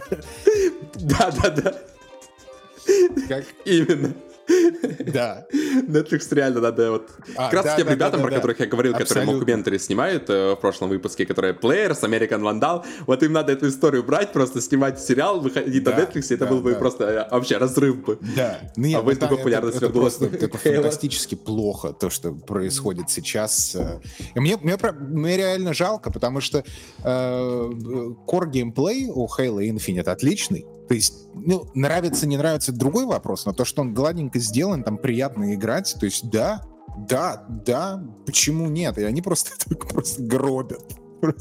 Совсем. Вот ты хорошо описал, меня почему-то тоже, знаешь, вот реально просто жалко разработчиков, вот не знаю, с чем это связано, почему одних разработчиков тебе жалко, других не так жалко, скажем так, вот, ну вот именно к Halo, да, почему-то у меня тоже есть симпатия такая, не знаю, и вот как-то кажется, что реально, ну, просто незаслуженно как-то слили эту серию вообще, потому что все-таки, ну, еще, не знаю, там, 3-4 года назад, наверное, все думали, что это, типа, ну, чуть ли не основная, там, франшиза Microsoft, вот, а сейчас это, ну, кроме как сливом, я назвать это по-другому никак не могу. То есть здесь явно какая-то вот, это не одна какая-то проблема, да, которую ты можешь сказать, вот там мало бюджета, или там тайминги херовые, или там кранч, или текучка кадров, или там лидершип, или менеджмент, это все вместе. Ну это просто perfect storm, как говорится, и поэтому, то есть вот заметь, вышла Halo, вышел Battlefield 2042, да, я путаю эти цифры, неважно. Мне он на релизе очень понравился, до сих пор нравится, я до сих пор захожу, играю с удовольствием. Но просто хоронили игру. И они сделали сейчас, вот у них уже второй сезон, они сделали такой Complete 180, теперь игра, типа, отлично, все хорошо с игрой, они там делают, они изменяют карты, они слушают комьюнити, то есть там они правят этих специалистов, кому не нравятся специалисты. Подожди, я правильно тебя услышал, что Battlefield починили? Ну, то есть, в смысле, вообще, типа, да, ну, типа, и доверие комьюнити вернули, и, условно говоря, и контент добавили. Контент, есть, да, там уже второй сезон, да, со второй картой, второй специалист, они там делают эти пушки какие-то, мало, конечно, да, но все равно это прогресс. Они делают какие-то видеоапдейты, рассказывают там, что они внедряют, показывают, что они внедряют, и реально внедряют это все. То есть, ну, комьюнити там странное в Battlefield, я не буду говорить про комьюнити много, но то есть ты видишь прогресс, ты видишь шаги какие-то, да? То есть там не... Ну да-да-да, что они типа полгода не сидели, условно говоря, там не пилили там новый Battlefield, а все это время занимались действительно вот этим Battlefield'ом. Да, то есть они его чинят до сих пор, то есть, но опять-таки у меня предвзятое отношение, потому что мне нравилась игра на релизе, да, а сейчас она вот там типа растет, развивается, там добавили еще чего-то, добавили каких-то, ну какую-то, ну как, я не буду углубляться в детали, потому что это на час история, ну, да, понимаешь? Да. Но за это же время что произошло в Halo? Нихуя не произошло. Вот, ничего. Там до сих пор они выходят и говорят, у нас, вот знаете ли, дорогие друзья, мы считаем, что core вообще Halo — это competitive multiplayer. Но, во-первых, нет. Разработчик не понимает core. Это все равно, что Сакурай бы, который Smash, папа Smash Brothers, он вышел бы и сказал, Smash — это на самом деле игра про competitive gameplay. И все такие, ты ебанулся, что ли? Мальчик, ты все, ты поехал? Мне интересно, вот они про competitive говорят, а сколько турниров по Halo новому прошло? Подожди, но это не самое главное. Самое главное, что там как на релизе был, так и сейчас, даже еще хуже, абсолютно дикий десинк в мультиплеере. То есть тебя убивают из-за угла, не зачитываются выстрелы, то есть вообще, то есть это полный цирк. И в итоге, и это не исправляют. Ну, понятно, не исправляют на уровне серверов. Вообще, за год, почти 2. Понимаешь, 2 года. Ну да. 2 года. Почти 2 года, да. 2 года.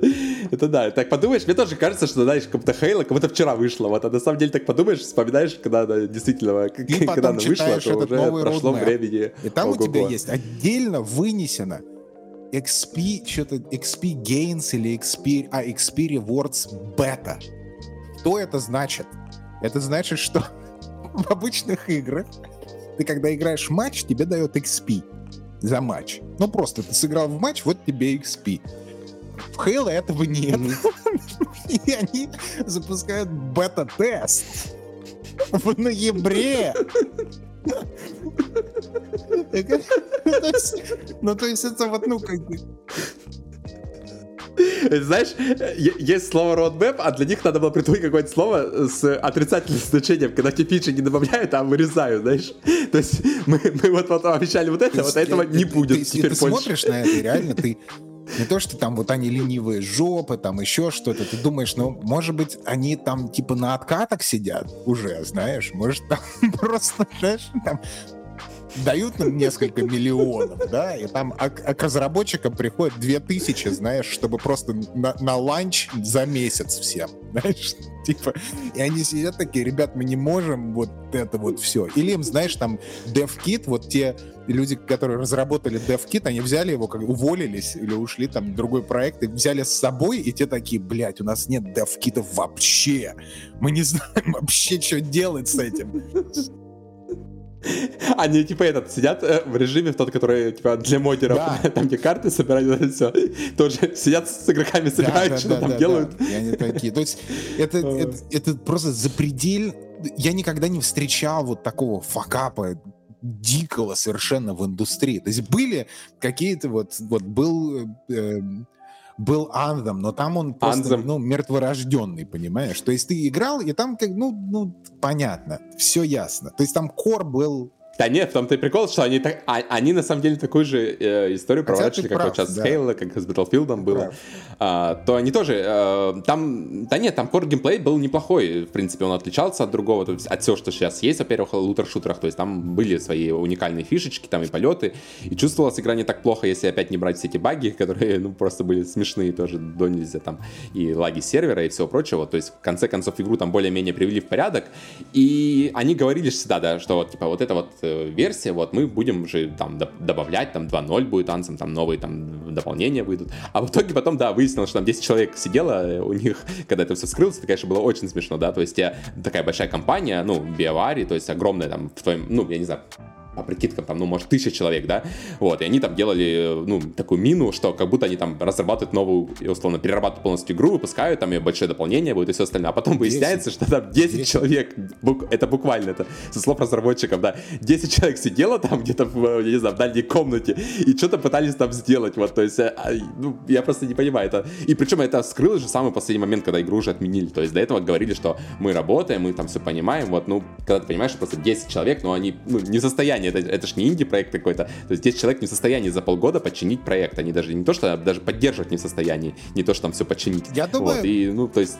Нет, но все, все на уровне, да, естественно, на уровне менеджмента. И все, кто хоть раз в жизни работал в крупной компании на каких-то более-менее, ну, хотя бы средних позициях, у кого был доступ вообще на большие митинги там с VP уровнем, там с executives, то есть они понимают вообще, что от людей, которые делают что-то, мало чего зависит. То есть ты не можешь, допустим, ты, даже если ты senior, даже если ты head of, там, я не знаю, creative department, даже если ты креативный директор проекта, ты не можешь прийти там, на митинг к там, каким-нибудь VP-уровню там, EA в этом случае, да, и BioWare, и сказать: так, ребят, вы понимаете, что вот сейчас проект вы факапите из-за вот этого, вот этого, вот этого, вот этого. Ты не можешь этого сделать. Просто вот, ну, не можешь. Ну, или ты можешь, но тогда там, типа, будет с тобой разговор у HR сразу же, понимаешь, после этого. Ты не можешь на это повлиять, и, естественно, я думаю, что там была ситуация, что так, ребят, давайте, ну, мы, естественно, мы будем фокусировать основные силы там на там, других проектах, ну вот у нас 10 человек, которые мы давайте попробуем сейчас что-то сделать и, представить вот эту вот версию 2.0, условно, Executives EA, и сказать: ребят, вот мы можем это сделать вот так. И, скорее всего, у них был один из пичей внутренних, они показали то, что они хотят сделать, и экзекутив сказали: не, нахуй, закрываем это в пизду. Потому что аллокейт ресурсов, типа, похуй. Одна из печей была, куда засовывали разработчиков и сжигали после того, как они что-то, какую-то херню сделали. Мне кажется, вот печь должна быть просто в каждой студии, куда показательно просто помещают тех, кто там набажили или выпустили сырой проект. Примерно как Cult of Lamb. Да, это такие вещи, которые... Но при этом, опять-таки, в Halo происходит нечто другое, мне кажется. 343 и у Microsoft происходит другая ситуация, не как у BioWare и EA с Anthem. Я думаю, что там совершенно как-то вот под другим углом это все происходит. Потому что, ну это... Фак. То, что опять, вот смотри, давай сделаем скидку на то, что Anthem это был новый проект. Не хедлайнер, не флагшип. Это был абсолютно новый проект, с большими рисками, хотя, на самом деле, с небольшими рисками, потому что новые. Они выпускали новые IP, они возлагали на него одежду, но, типа, не смогли, не получилось, да? И, ну, и никто не хотел, понимаешь, продавать консоли с логотипом Anthem, понимаешь? И, естественно, ну, и да, бюджеты это... не те, и все такое. Мне кажется, такие консоли есть, кстати. Я вот не уверен, но можно чекнуть. Мне кажется, PlayStation с логотипом Anthem, мне кажется, точно существует. Почему-то. Да. Одна в мире. Ты можешь 5 PlayStation 5 купить. У барыг при этом, у скальперов, понимаешь? С невышедшим VR-сетом. Еще ко всему прочему. А в случае с Halo, да? То есть это флагшип. То есть ты заходишь на сайт Microsoft, и у тебя там Мастер Чиф, понимаешь, из Halo, он там стоит там с этим пуколкой своей и такой: купи Xbox, понимаешь? И то есть ты можешь себе представить, какие бюджеты и какая команда. То есть у тебя целая компания была сделана, чтобы сделать только Halo игры. Вот ты ничем больше вообще не занимаешься. Ты делаешь Halo. И это вот 343 Industries. И ты делаешь вот это. То есть каким образом, как это получается? Я не понимаю, в какой момент туда пришли русские эти ребята из секции по ушу и начали дико пилить бабло просто все. Может, они там пиздить просто начали всех. Там типа кодеры со сломанной рукой сидят, знаешь, там едят доширак. В подвале секции ушу, да, там, типа, на проспекте Мира, знаешь, я не понимаю, вот этим вот дает, понимаешь? То есть это просто феноменально, я жду, когда Шрайер или кто-нибудь хотя бы, да, достойный, с нормальной информацией, проверенный, выпустит вот просто вот штопоры, что случилось, дорогие вы мои, что получилось вообще, что пошло не так. То есть вот это вот... Вот я хотел рассказать про две совершенно замечательные игры. Одна из них называется Soul Hackers 2. Это JRPG от Atlus, которая просто запала мне в сердце. И теперь мне кажется, что мне она больше нравится, чем Persona 5. И другая — это Bandai Namco SD Gundam Battle Alliance. Это JRPG Action.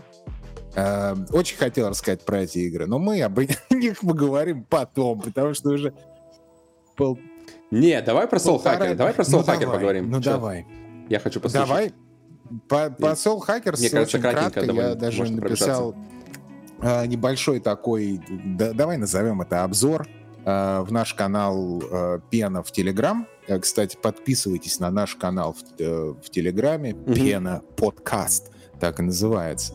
Вот, что такое Soul Hackers? Soul Hackers — это JRPG от Atlus, которая происходит в вселенной Shin Megami Tensei, условно, да. И мы не будем углубляться в лор, потому что никто, на самом деле, 5 человек, кто нас слушает, знают про лор. Вообще Shin Megami Tensei. А вот у меня, кстати, первый вопрос был касательно, да, лора. Почему этой игры вторая часть была первая часть? Ну, то есть, слушай, когда-то, насколько давно была первая часть вообще? Мало кто слышал, потому что тогда Atlus до появления персоны, наверное, 4-й, так вот, если прям вот топором рубить. Всем было так... Atlus была нишевая такая компания с безумными преданными кор-фанатами. Вот. Ее вывело просто в стратосферу, естественно, Persona 5. То есть Persona 3, Persona 4 начали говорить уже, там, знаешь, там, о, там, классно, супер. Это начало приобретать... Ну и то, насколько я понимаю, это больше на азиатском рынке было, да? То есть нет, там, она те же самые, там, Persona 3 еще. Шум и на Западе или тоже. На мировом масштабе. То есть, там... мировом, да, масштабе. Угу. Ну, просто по мне так, я лично, да, услышала о компании, когда, Persona 5, понятное дело, вышла, тогда, да, они, да, выстрелили, и тогда уже, просто о них все разговаривали, то есть и в мировом масштабе, и вообще везде, то есть тогда не услышать, что вышла Persona, это просто было невозможно, не знаю, это игра, которая, как какой-нибудь, там, не знаю, RDR тогда вот выходила, все разговаривали об этом, вот так же Persona, она также выстрелила, и играли в нее буквально, мне кажется, все, да, то есть и да, те, кто связаны как-то с JRPG, и те, кто не связаны, те, кто просто рядом были, я то есть это прям большое-большое событие. Например, но это очень похоже на Monster Hunter, потому что Monster Hunter — это абсолютно культовая серия, всегда была, особенно в Азии это просто там Cult of the Lamb практически происходил, да, на Западе тоже была очень такая преданная core-комьюнити, сидели, играли в Monster Hunter, а потом появляется Monster Hunter World, который просто берет и типа Monster Hunter теперь в стратосфере, то есть это вот такой золотой стандарт, это прям вообще топ. Понимаешь? То же самое с Atlus сделала Persona 5. То есть и теперь все такие, вау, Atlus, и теперь там начали делать, вот хороший начали сценарий. Скупать все. Именно поэтому, кстати, приходит на Xbox Persona 3, Persona 4, и Persona 5, соответственно. То, что люди хотят поиграть в старые игры, понимаешь? Потому что они теперь вот... То же самое, кстати, произошло с Monster Hunter, когда выпустили обновленную, после выхода и успеха World, они выпустили обновленную версию для Свитча, понимаешь, другого старого Monster Hunter, понимаешь? И вот, естественно, все такие, это была их реально вторая игра во вселенной Monster Hunter, понимаешь, потому что настолько понравился World. То же самое и здесь происходит. И в нулевые вышло, я не помню точную дату первых Soul Hackers, но суть в том, то, что я о ней вообще мало чего знал. То есть я узнал, что вообще есть такая игра, когда анонсировали Soul Hackers 2 впервые. А поскольку у меня есть софт-спот по поводу вообще таких пошаговых JRPG, то я такой, о, класс, типа. Ну вот, в общем, короче, суть в том, что по итогу, почему мне понравился Soul Hackers 2 больше персоны, потому что, может быть, это связано, как я и писал, собственно, что, может, это какая-то предосенняя такая меланхолия, да, может, из-за того, что дофига стресса на работе, понимаешь, может быть, из-за этого. Но персона мне показалась слишком... Там слишком много всего происходит. Там есть мини-игры, там есть внутриигровой таймер, там есть менеджмент 10 миллиардов механик, 10 миллиардов ресурсов, отношений, бондов, монстров, всего. То есть, да. И это иногда, если ты сделаешь перерыв, там, типа, в неделю или там в несколько дней ты возвращаешься в Persona 5, тебе нужно, потребуется какое-то время, чтобы опять вот въехать в это во все. Понимаешь? И она очень так требовательна, я скажу, к твоему вниманию. В то время как... Ну и при этом это, естественно, феноменальная игра со всех сторон. В то время как Soul Hackers 2, они, понимаешь, это опять, что я люблю, о чем мы все время говорим, это супер стримлайнед experience. То есть у тебя есть сюжет, у тебя есть данжи, у тебя есть твоя команда вот этих твоих там друзей, у тебя есть сюжет, у тебя есть парочка-троечка механик, и ты вот идешь, и если тебе нравится, то ты просто берешь и залипаешь вот в это во все по полной программе. И не отвлекаешься ни на таймер, ни на прокачку там бонда между твоими напарниками, потому что тебе не нужно выбирать, по сути дела, кого качать, потому что ты... И опять-таки у тебя нет таймера, ты никуда не торопишься. Ты можешь пойти, если ты, допустим, не очень высокий у тебя левел, ты берешь, просто ставишь себе подкаст и идешь гриндить 2 часа. И это красиво, и тебе нравится, и ты вот так, как уютно, понимаешь? А вот это, кстати, очень хорошее замечание про подкасты, потому что, ну, это прямо такая, знаешь, категория. У меня тоже такие игры есть, игры под подкаст. То есть это не значит, что игра там какая-то херовая или что-то это значит, что игра настолько, ну, так на расслабоне, условно говоря. Вот тот же самый Cult of the Lamb спокойно можно играть под подкаст. То есть ты, в принципе, ну, когда ты уже, понятное дело, там, насладился там музыкой и всем, что происходит, ты просто включаешься подкаст, и на расслабоне сидишь там и чилишь, условно говоря. Вот это прямо такая категория большая игр, это даже скорее в плюс игры можешь занести, это очевидно, что когда ты можешь в эту игру играть под подкаст. То есть не какой-нибудь там Doom Eternal, да? Когда ты подкаст не услышишь, и Doom тебе еще там тоже умрешь на первом же этом. Вот. То есть вполне себе, да, игры такие вот, где ты действительно можешь как бы расслабиться. В принципе, это основное, наверное, занятие, что игры должны приносить. Экспириенс такой. То есть я даже никогда не смотрел такое аниме, чтобы вот настолько погрузиться именно, знаешь, вот так вот кулуарно во все процессы. Понимаешь, и она чем удивительна, тем, что там со стороны и геймплея, и истории, и отношений персонажей, и то, как и харизмы всех персонажей, что она очень, опять-таки, интимная такая, знаешь, ты так... Тебе хочется там быть, в принципе, и тебе просто приятно вот там вот в меню, понимаешь, посидеть тебе приятно. И вот этим она цепляет, потому что... Я вот сравнил, как я для себя это все вижу, да, что...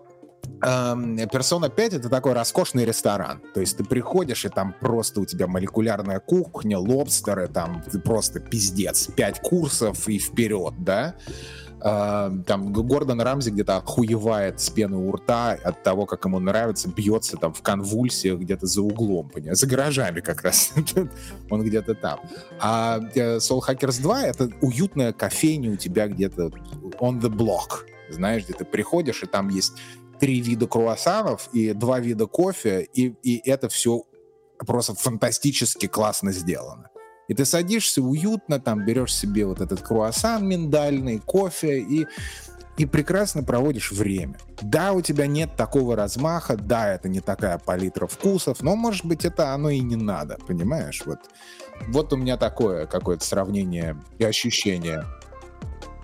Ну да, если бы, знаешь, все игры выходили масштаба как Persona 5 или как Elden Ring, то, может, его нахер. Потому что, да, как-то поиграешь ты в одну игру, во вторую такую, и потом понимаешь, что, не, я вторую игру такую подряд не засяду, я не смогу так играть. Все-таки, да, игры, которые на 100 плюс часов, это действительно такая отдельная категория. Хорошо, когда такая игра, не знаю, там одна в год выходит, например, да, ты вот в нее там погрузился полностью, отдал себя, все, она тебя высушила, и после этого, за вторую игру ты вряд ли такой сядешь, да, и вот хочется как раз отвлечься в что-то более, так, с меньшим скопом. Вот, я так понимаю, как раз Soul Hackers как раз это идеальная такая игра, вот, с гораздо меньшим... скопом, скажем так, как скоп на русском, блядь. Второй час подкаста шел, блядь, забываю русские слова называть. Сука, как обычно у нас бывает. Да-да-да. Вот. А так, в целом, очень такой тоже, опять же, стримлайн, мне кажется, экспириенс клёвый. Я просто почитал, да, то, что ты писал, посмотрел скриншоты, и действительно, даже мне захотелось в это поиграть, посмотреть. То есть, если эта игра с упором больше, опять же, на боевку, вот на все вот это. Там и при этом там боевка, она там традиционная, Атлус, то есть там даже враги, которые ты встречаешь, они там курсируют из вселенной во вселенную, то есть для кого-то это дань традиции, для кого-то это reused assets, знаешь, идите в жопу, и мне нравится, понимаешь? И по сути дела, это dungeon crawler. Вот по сути дела, ты приходишь, у тебя есть несколько вот этих вот локаций, данжей, и они прикольно. Не совсем сделаны как лабиринт даже. То есть ты... Что меня напрягало в Shin Megami Tensei 5, это то, что у тебя все локации — это ёбаный лабиринт. Ты просто... Особенно последние. То есть они сделаны так, чтобы ты вот просто сидел и думал, куда тебе идти-то вообще? Куда идти? В Soul Hackers у тебя карта, оверлей карты, как по старинке, давай, можешь приблизить, отдалить, и она плоская, то есть там нет уровней, там есть они, но это то есть ты не видишь их одновременно, ты просто идешь, и ты придешь, понятно, да. Если ты даже вообще не думаешь, куда ты придешь, куда надо. То есть вот, и это прекрасное ощущение, что от тебя ведь не требуют очень много. То есть у тебя есть вот core геймплей, да, вот у тебя вот есть JRPG механики, у тебя есть там вот демонов, фьюз демонов, стихии, и вот, пожалуй, вот на этом сконцентрируйся, вот. Хочешь убивать демонов? У нас игра, мы убиваем демонов, и нам нужно сделать это как можно интереснее, да, с точки зрения билдов. Если тебе это нравится, вот тебе вот игра, вот все. Вот больше в ней ничего по сути нет. И это очень освежает, знаешь. За сколько вообще игра проходится? Вот ты ее прошел уже, знаешь, примерно 30-40 часов. Насколько она большая? 30-40, то есть это... то есть понятно. Вообще, это по меркам, Атлуса это так. Это приключение на один вечер. Пришел Мак, но при этом это не отменяет того, что ты там можешь посидеть, знаешь, там и 50. Это вот для меня очень такой показатель хороший. Если я начинаю делать сайд-квесты, значит, мне игра нравится. Ну да. То есть у меня вот такой показатель, и в Soul Hackers 2 я делаю сайт-квест. Когда не стараешься максимально быстро пройти игру, а когда ты действительно, погружаешься, и интересно тебе посмотреть, что там есть еще помимо основной линии, сюжетной, еще что-то дополнительно поделать, Это отличный показатель, на самом деле, Если не брать, что во многих играх сайт-квесты просто отвратительные, а так в целом, это в том-то и дело, что в Soul Hackers там они не поражают тебя каким-то нарративом, Это ты делаешь все то же самое, что ты делаешь в стори-миссиях. Вот абсолютно все то же самое. Но плюс у тебя там будет какой-то диалог, наверное. Но тебе настолько приятно вообще в это во все погружаться и слушать, что они там рассказывают тебе, что ты просто такой: о, прикольно, давай-ка я схожу в сайд-миссию, понимаешь? И ты такой: класс, понимаешь? Просто приятно, мило провести, понимаешь, время там. И в итоге ты понимаешь, что ты хочешь туда возвращаться из вечера в вечер. Ты не хочешь идти гриндить очередной сезон Destiny и играть в симулятор Баунти, а ты хочешь просто погрузиться в этот мир Soul Hackers с какой-то такой приятной историей и очень-очень классно проработанными персонажами. При этом графически она, конечно, она выглядит именно с точки зрения графики, наверное, как бы тебе сказать, детализации, пышности и феерии картинки, она выглядит намного скуднее, чем та же самая персона, которая вышла уже хер знает сколько лет назад. Подожди, а у них вот есть какое-то разделение, типа, ну, условно говоря, там, персона, флагманский проект, понятное дело, да, там вот они делают персону, потом там та же самая команда, условно говоря, вот делает Soul Hackers, вот, а у них какое-то идет разделение, что один такой большой проект, другой там вот этот, или они параллельно команды, у них как-то работают, мне вот про вот это, да, интересно послушать. Soul Hackers занимается, типа, команда «Б», условно. То есть Soul Hackers изначально не считается каким-то типа AAA бомбастик, там типа суперпроект, типа come on, bitch, да, то есть они... Ну, то есть меньше маркетинга, меньше всего этого, но при этом все же это игра от Атлуса. Да, то есть там опять-таки... То есть все хейтят игру. За что хейтят игру? За репетитивность и за то, что у тебя все данжи очень похожие. Что у тебя даже визуально, что там у тебя есть, допустим, это не спойлер, потому что во всех играх есть линия метро, заброшенное метро, есть во всех играх, там тоже есть заброшенное метро, и у тебя вот этот вот уровень, он в принципе ничем не отличается от того уровня, который ты прошел до этого, только за исключением того, что теперь у тебя есть рельсы на полу. Вот. Ну, и ты такой, ну, если тебе нравится геймплей, то какая разница? И мне настолько нравится геймплей, что я закрываю на это глаза, и мне как-то по кайфу это все проходить, понимаешь? Могли сделать более пышным с точки зрения и графики, и прочего, но, наверное, игра бы из-за этого выиграла, скорее всего, просто с точки зрения визуальной какой-то конфетности, да? Но я не могу сказать, что это минус. Потому что все-таки геймплей и очарование там, истории и персонажей, они все-таки важнее вот в этой связи, понимаешь?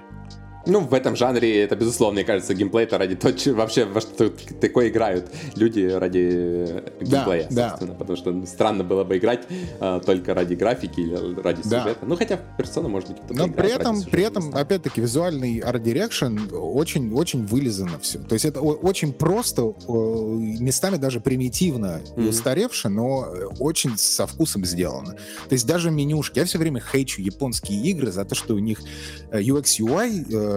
Там шрифтовая работа, полное говно. Здесь отлично все сделано. У нас даже целый выпуск был про это. Напоминаю, там какой-то про Monster Hunter и про всякие эти. Я тоже бомбил насчет UX, насчет этого всего. То есть, ну, типа, насколько даже в Monster Hunter это уже более-менее удобно сделано, но все равно, типа, да, именно вызывает. Как выглядит. А если взять среднюю игру японскую, то это... Да, именно как выглядит. Там цвета, шрифты, вот это вот все. В Soul Hackers очень-очень приятно это все сделано, понимаешь? То есть, и геймплей, то есть все механики, которые там есть... они как-то направлены именно на то, чтобы ты играл. Просто на геймплей, и все. То есть у тебя нету там ненужной... Вернее, не ненужной, а как бы это сказать... Я агрессивно сейчас скажу, типа шелухи какой-нибудь, знаешь, что там... О, ну это как в Персоне, меня это доставало в какие-то моменты, там, у тебя оставалось 2 дня, можно сходить в баню, чтобы получить какой-то баф, можно сходить в библиотеку, чтобы получить знания, можно сходить сделать бонд там с какой-то очередной твоей вайфу, и ты сидишь и думаешь, что бы мне выбрать, чтобы вот потом сходить в еще один данж, чтобы потом... И ты сидишь и думаешь, Я эти решения принимаю на работе. Я прихожу домой и принимаю, в принципе, те же самые решения. Зачем?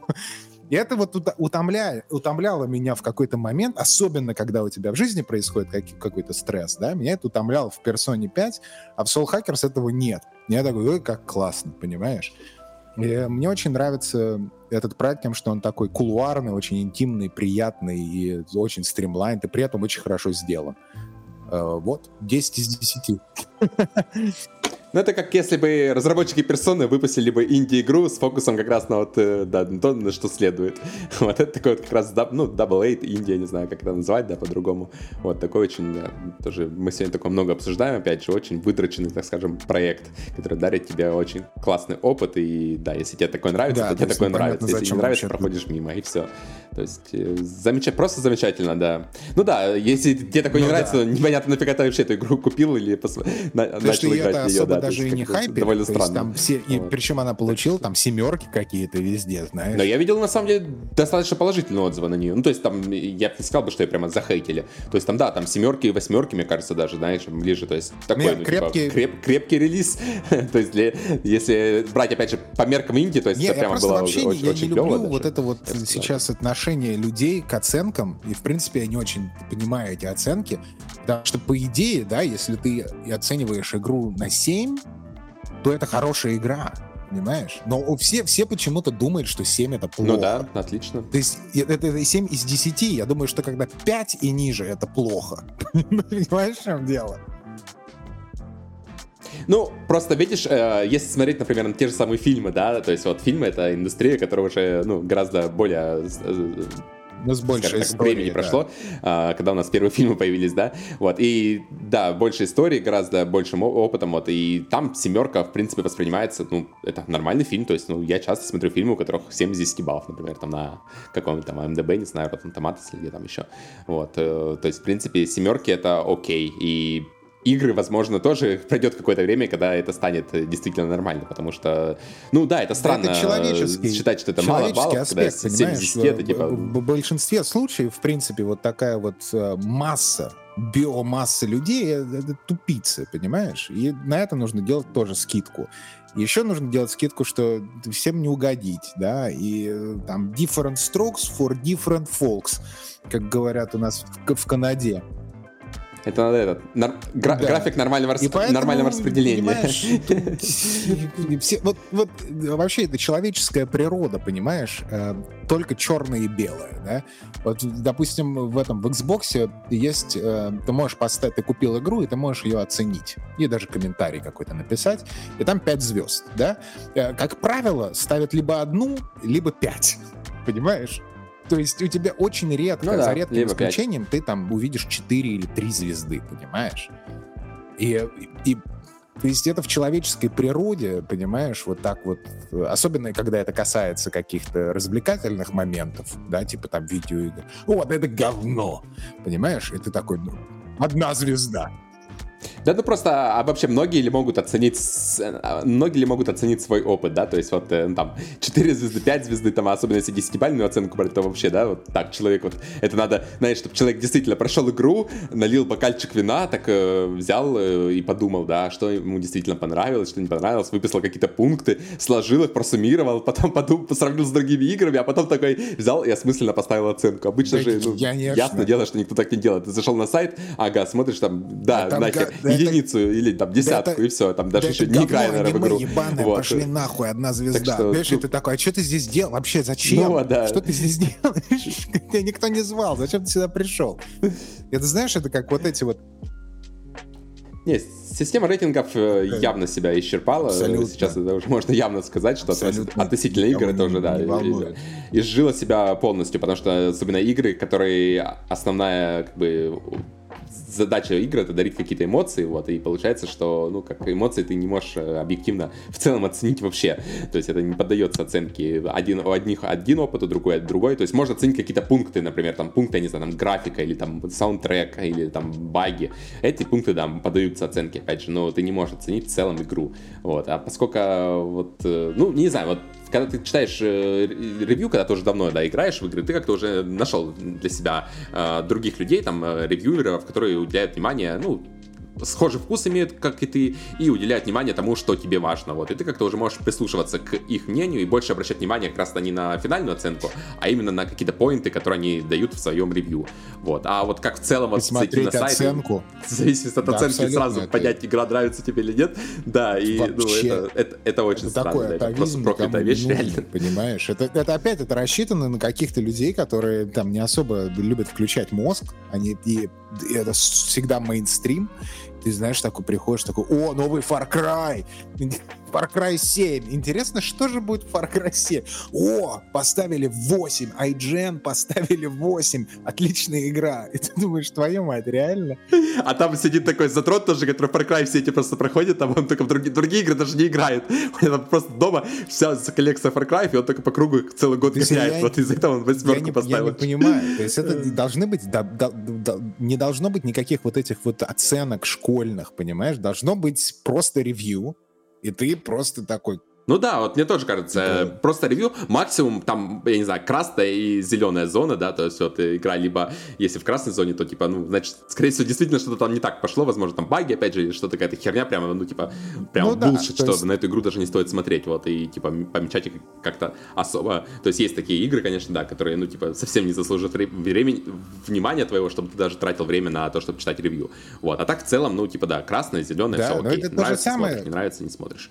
А дальше ты уже смотришь, даже игры, в зависимости от того, мне не какие ревью. Да, вот, допустим, я очень хочу любить Ни no Kuni 2, но я ненавижу эту игру. Просто вот это плохая игра? Нет. Я никогда не скажу, что это плохая... Естественно, ради фана я в подкасте скажу, что это говно, там, типа, идите в жопу все. Это ясно. Но я не считаю, что это плохая игра. То же самое Control, да. Я ненавижу геймплей Control. Просто это фантастическое говно. Да, но я не могу сказать, что Control плохая игра, понимаешь? Вот в чем дело. То есть это хорошая игра, да, там есть за что ее любить, и я ее люблю там за совершенно другие вещи. Это не какой-то провал, понимаешь? А есть Киберпанк на релизе на PlayStation 4 и Xbox One, понимаешь? И это хорошая игра, но дело в том, что она не работает. Это она не работает, вот в чем проблема. Вот, ну и как тут? Вот как, скажите, какую оценку поставить? Я думаю, что, естественно, никаких оценок ставить не надо.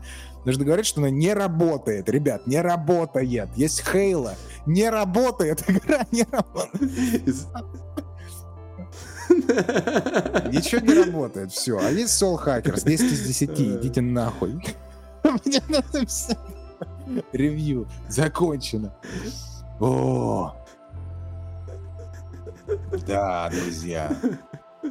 Вот так. Вот вы спрашиваете, почему вы не игровые журналисты, но ведете подкасты. Я объясняю, чтобы просто нести свет знаний в ваши светлые головы, понимаешь, чтобы не засорять их чушью, типа, это 7,5. Для тебя, сука, придумали 10-бальную систему, чтобы ты не разбивал на 0,5. Ты не можешь выбрать, ты не можешь решить из 10 это 6, 7 или 8. Зачем ты делаешь 7.5? Тупая ты, сука. И мне нравится еще 7.8. 0,2 балла не дотянуло до 8? Ты идиот? То есть мне вот это вот давайте введем 100-е. Я вспоминаю, что да. раньше только такие оценки были. То есть, если брать какие-нибудь там журналы, там игромания, на которых многие выросли, то там реально были такие оценки, причем там оценивали еще, блин, если я не путаю, там оценивали по каждому параметру, то есть там, знаешь, саундтрек там на 8,2 балла, вот так, а графика на 9,1. 0,01 нужно делать. И мне нравится еще, когда говорят про саундтрек, мне очень нравится, когда говорят про саундтрек. Представляешь, сидит человек, да, вот он пишет обзор, вот этот журналист, да? И он... Нет, это... Музыкальное образование, конечно, за плечами у него, естественно. То есть он очень любит металл. Он очень любит металл. Такой зажим. И ему, знаешь, типа 25, и он еще не развился до того момента, когда ты просто понимаешь, что есть музыка, и все. То есть, а жанры — это... Тебе, когда ты оцениваешь что-то, неважно, какой это жанр, есть просто музыка, и все. Да, и он такой играет в Persona 5, и там джазец, он такой, это для ебаных, блядь, каких-то пенсионеров, это джаз, там бабы поют, мне нужно, чтобы... Это, знаешь, вот как первый альбом Suicide Silence я хочу, чтобы было, понимаешь? И ты так, ну и какую-то оценку пасты, да это хуйня, просто 0, блядь, ставлю 0. И то же самое, там, чуваки, которые хип-хопчик там слушают, такие, они заходят и играют в Doom Eternal, такие, да не, ну это хуйня какая-то. Причем могли бы хип-хопчик туда немного, да. Вот смотри, вот те же самые уёбки, понимаешь, они приходят, не зная вообще ничего, не интересуясь историей, ничем. Они приходят в паблики или куда угодно про Street Fighter 6 и говорят, ёбаные все, блядь, засрали своим хип-хопом, все рэп опять. это просто это фейспалм, потому что просто ноль знания. У тебя есть Street Fighter, hence the name, bitch. Это Street on the Streets, Urban, Third Strike, твою мать, просто. Мне кажется, они видят название, знаешь, и просто пропускают, да, что это стрит, во-первых, а во-вторых, что это циферка 6 есть, что, то есть было еще как минимум 5 игр до этого, да, и, возможно, да, это даже это что-то значит. Такая, это хип-хоп, потому что сейчас вот хип-хоп виноват во всем, вот, и вообще Россия, блядь. Это все такие люди. Ну, замени страну. Но это не важно, потому что это просто это атрофия мозга у людей, понимаешь? Вот происходит, и именно из-за этого вот мы получаем такую реакцию на хип-хоп Street Fighter 6. Я хотел, чтобы там были самураи все. Чтобы там была японская тема. Все! Потому что я, на самом деле, хотел быть самураем все время. Я же из Нижневартовска. Я вот, знаешь, я родился самураем, на самом деле. У меня дед японец, понимаешь? И ты так думаешь, блядь, сука, иди свое пиво в подъезде дальше пей. Не надо со мной вообще вести диалог даже. Хватит, заканчивай. Я не хочу даже говорить на эту тему с тобой. Пока. Иди. Мы с тобой из разных этих миров. Давай, пока. Это невозможно. Невозможно общаться с этими людьми. И вот, не забывайте, что некоторые из этих людей, они стали так называемыми игровыми журналистами, в принципе, в мире, да, и они вот теперь ставят какие-то 7.1 играм, которые тебе лично понравились. Ты задаешься вопросом, а почему, типа, мне очень понравилась эта игра, а у нее оценка, типа, 7.1 или 6.8, знаешь? Ну вот почему? А вот потому, кто-то, что может, вот даже подъедет с тобой живет по одном. Вот полудурок это все делал, понимаешь? И сейчас нас заканцелят за хейт-спич. Понимаешь? Пип. Мы можем вставить после длины, так, знаешь. Да, каждый подкаст вот такой пип. Да ладно, давай сделаем дисклеймер, что это все шутка. Это все несерьезно. Все имена вымышленные. И это все, да, это все стендап. О, кстати, да, напоследок, я, знаешь, что подумал? Мне попадаются в Инстаграме, в этих, в Reels и в ТикТоке тоже очень много стендап-комедианс, да? И я подумал, что вот в ранке вшей и таких вот просто конченых людей я пришел к выводу, что все-таки стендаперы, они чуть ниже подкастеров. То есть я думал, что подкастеры типа нас — это самое днище, просто вообще ниже нет. Да? Ниже только ад в Doom Eternal. Да. Но потом я понял, что на самом деле стендап-комики — это вот самое дно. Знаешь еще почему? Потому что каждый стендап-комик хочет делать подкаст. То есть они типа climb up. Чуть-чуть продвинуться, чтобы не совсем вот дном быть, вот чуть-чуть. Вот. И на этом мы закончим подкаст. Позитивный очень вышел. Да? Или... На позитивной. Да, на позитивной ноте. Как обычно, заканчиваем этот подкаст. Сегодня очень много эмоций было, да, у нас, так что... Ну... Все все понимают, да, я спасибо. Думаю. Да. Если, всех если любим, кто, целуем. Если кто в Канаде, подписывайтесь на канал, как обычно. Да. 25 сентября в одном из клубов я размещу адрес у меня с моего стендап-шоу.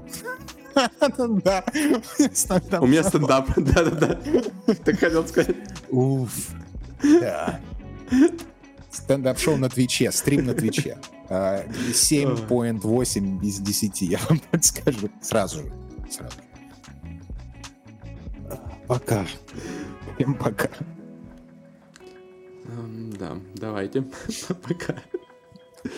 У меня просто... Записали, блядь. Я еще хотел сказать, до записи, может, типа, запишем? Не очень длинный выпуск. Ну, минут, типа, на 40-50, типа, до часа поэкспериментируем. Я открыл ящик Пандоры, ты мне скажи, ну, расскажи про Soul Hackers. Я такой, ну на тебя про Soul Hackers. Я надеюсь, что у тебя... Мне какая-то просто полная задница началась с аппаратуры. У меня вылетало 2 раза, как ты мог заметить. Я надеюсь, у тебя это... Да, я понял, было. Да, что... Да я просто... Не, у меня нормально все. Я просто понял, что если сейчас про Soul Hackers не поговорим, да, то следующий выпуск у нас будет про Gamescom. Ой, игры Gamescom. Да, Gamescom.